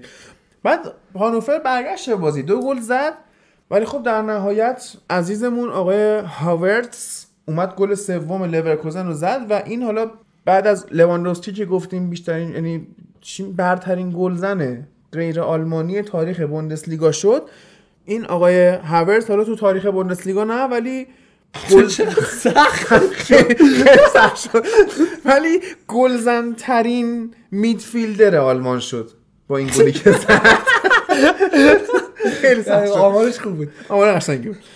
ببین بایر لورکوزن از اوایل فصل حالا بین هشت و نهم میچرخیدن، ولی خب از اون موقعی که باش اومده قشنگ دارن منطقی پیش میرن که لیگ اروپا و چه بسا لیگ قهرمانان رو حداقل برش تیز کردن که یه اتفاق خیلی نادره که یه دونه بوش آخه بوش اینجوری نبود توی دورتموند، خیلی ترسوتر از این حرفا بود، ولی توی بایر لورکوزن قشنگ داره تیم رو میندازه جلو، میگه بریم گاز بگیریم بیاین. خیلی خوبه. آه حله. بریم بازی آخر هم که بررسی کنیم، دوست هوفنهایم در مقابل نورنبرگ که دو یک برنده شد. این بازی نمیخواستیم بررسی کنیم چون فقط دوست امیره داریم بررسی میکنیم، خودت بررسیش کن. ناگرزمن تو این بازی هم دوباره این اشتباهی که داره میکنه اینه که ترکیباش دیگه دارن همه میشناسن و این سبکی که داره بازی میکنه رو دیگه دست همه اومده حداقل توی بوندسلیگا و یکم چون دفاعشون ضعیفه و دروازه‌بانشون هم بعضی موقع سوتیای بدی میده، برای همین نباید زیاد اعتماد کنه به این ترکیب، چون که ترکیبی نیستش که تو بیا یه گل بزنی، چون اکثرا تو الان بازی‌های هوفنهایم ببینی گل اول اینا میزنن ام. چون انقدر متمایلن به جلو و انقدر مشتاقن که گل بزنن که اکثرا گل اول اینا میزنن.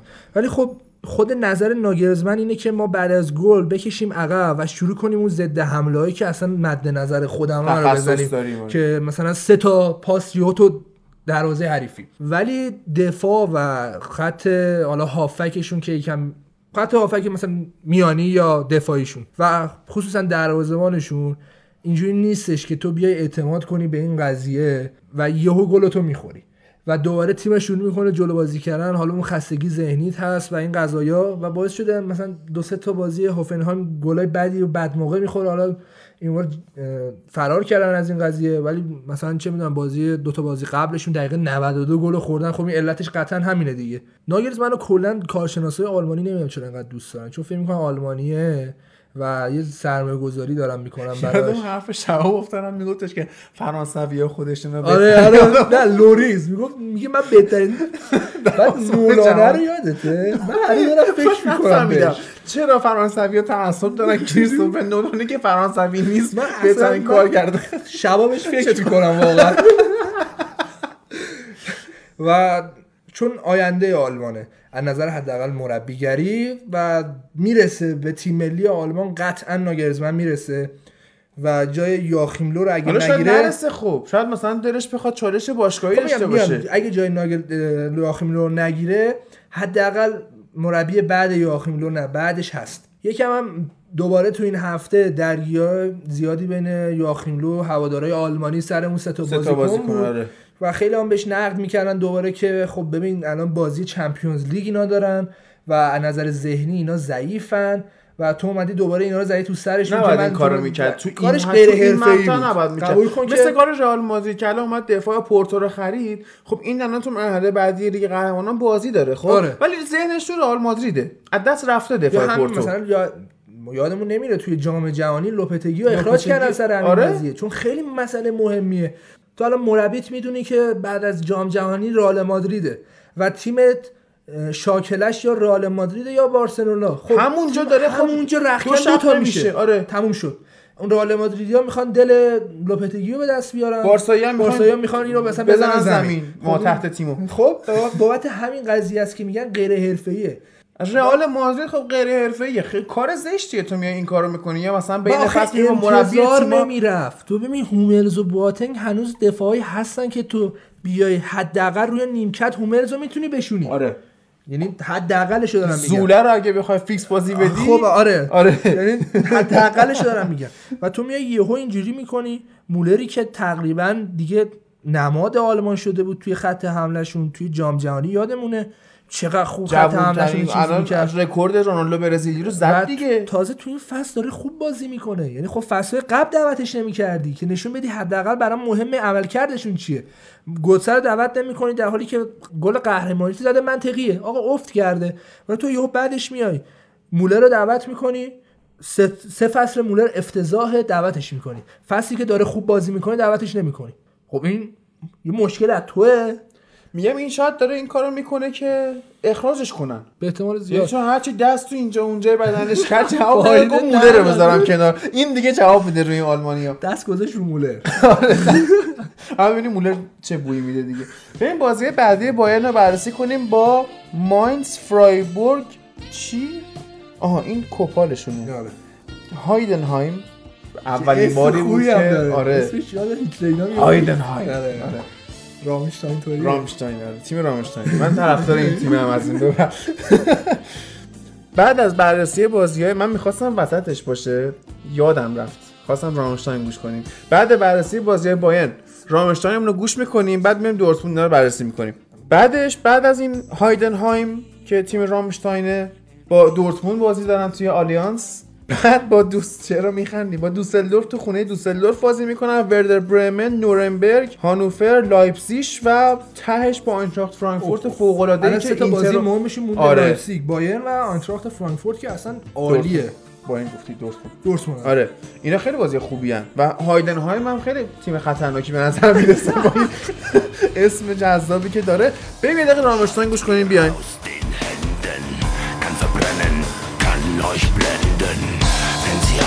In Fäusten bricht, legt sich Eis auf das Gesicht. Sie wird heute Nacht nicht untergehen. Und die Welt zählt laut bis zehn.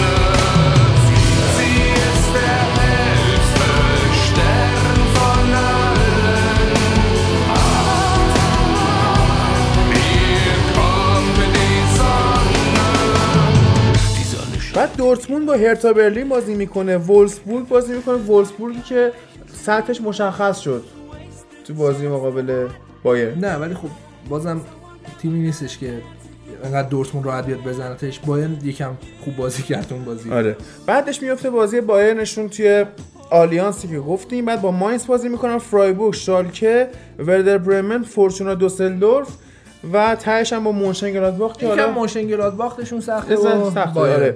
بعد اینکه چرا مثلا دورتموند با یه تیمی مثل هایدنهایم بازی نمیکنه اینه که اینا جام حذفی هم هست شدن. آره. افتخار بازی با تیم با هایدنهایم. خب خیلی خوبه هایدنهایم مثلا. تیم بعدی بوندسلیگا که بازیکن لایپزیشه، بازیاش با شالکه است، با هرتا برلینه، آکسبورگ، بایر لورکوزن که سختشونه قطعاً. بازی قشنگیه. آره، اینو حتما بررسی می‌کنیم و وولفسبورگ و مونشنگلادباخ و فرایبورگ و ماینز و با بایرن و ته فصل با وردر برمن بازی می‌کنن که اوزیل از وردر برمن اومده بود دیگه. بارد. آره. البته بعد رئال بعد بود. یعنی معلومه که از کجا شروع کرد؟ از کجا شروع آره. برمن. تیم چهارم مونشنگلادباخه که بررسی نمی‌کنیم، می‌ریم تیم رفیق امیر هوفنهایم رو بررسی کنیم چون برای خودم جذابه، نه که صرفاً رفیق امیر باشه. اشتوتگارت، لورکوزن، آکسبورگ، هرتا برلین، شالکه صفر چهار که سطحش مشخص شد با بازی که صفر هفت شد، حتی شالکه ده دو. آره. آره. بعد با مونشنگلادباخ، وردر برمن، ماینز و با هایدنهایم هم بازی نمی‌کنن اینا کماکان، یعنی جام حذفی هم ندارن. بازشون به نسبت راحته. کاش هایدنهایم قهرمان جام حذفی بشه ان شاء الله. خیلی خوب میشه. راضی‌ام. نماینده رامشتاین. آره. ته جدولشون هم که نورنبرگ با دو برد، مرسی، هانوفر سه برد. درست واسه این هانوفره هنوز مربیشون دنبال برده. بعد تو این بازیشون با بایر لورکوزن داشت خوشو جر میداد. یعنی آره. من دیدم که داشت میزد تو سرش، میزد تو کله بغلیش، این کمک مربیشونو رفت هوادارا رو زد. یعنی کلا قاطی بود. حالا هوادارا نزد ولی منظورم اینه که اصلا حالش خوب نیست. اعصابش تحت هایدنهایم رفته بود. دیگه نمیتونه. من منظورم اینه که توانش نمیشه. دو برد در طول فصل با بیست و پنج بازی، یعنی من اگه بوندسلیگا بازی می‌کردم سه برد رو می‌رسیدم. این نورنبرگ بوده. هانوفر سه تا برد، اشتوتگارت پنج برد، آکسبورگ هم پنج برد، شالکه شش برد. پیش‌بینی تو بگو. پیش‌بینی اینه که اشتوتگارت خیلی تیم خوبیه و خوب بازی می‌کنه، بعد شانسی خیلی آورده تو این فصل و اینا سقوط نمی‌کنن. شالکه رو الان مدعی سقوط می‌دونن با این وضعشون، مربیشون هم اخراج شده و فرایبورگ، یعنی اشتوتگارت به احتمال زیاد سقوط نمیکنه. اون دو تا هم که تکلیفشون آخه ببین امتیاز داره سیزده چهارده نوزده، فرایبورگ سیه نوزده بیست و دو دیگه. فرایبورگ من نمیگی دوازدهمه که آخه خوب بازی نمیکنه. خب باشه میگم که بنازش. خب این پارت یک اپیزود بیست و هفت مون بود. پارت دو چمپیونز لیگ حتما داشته باشید، بریم ببینیم اونجا چه خبر بوده. خیلی هم جذابه.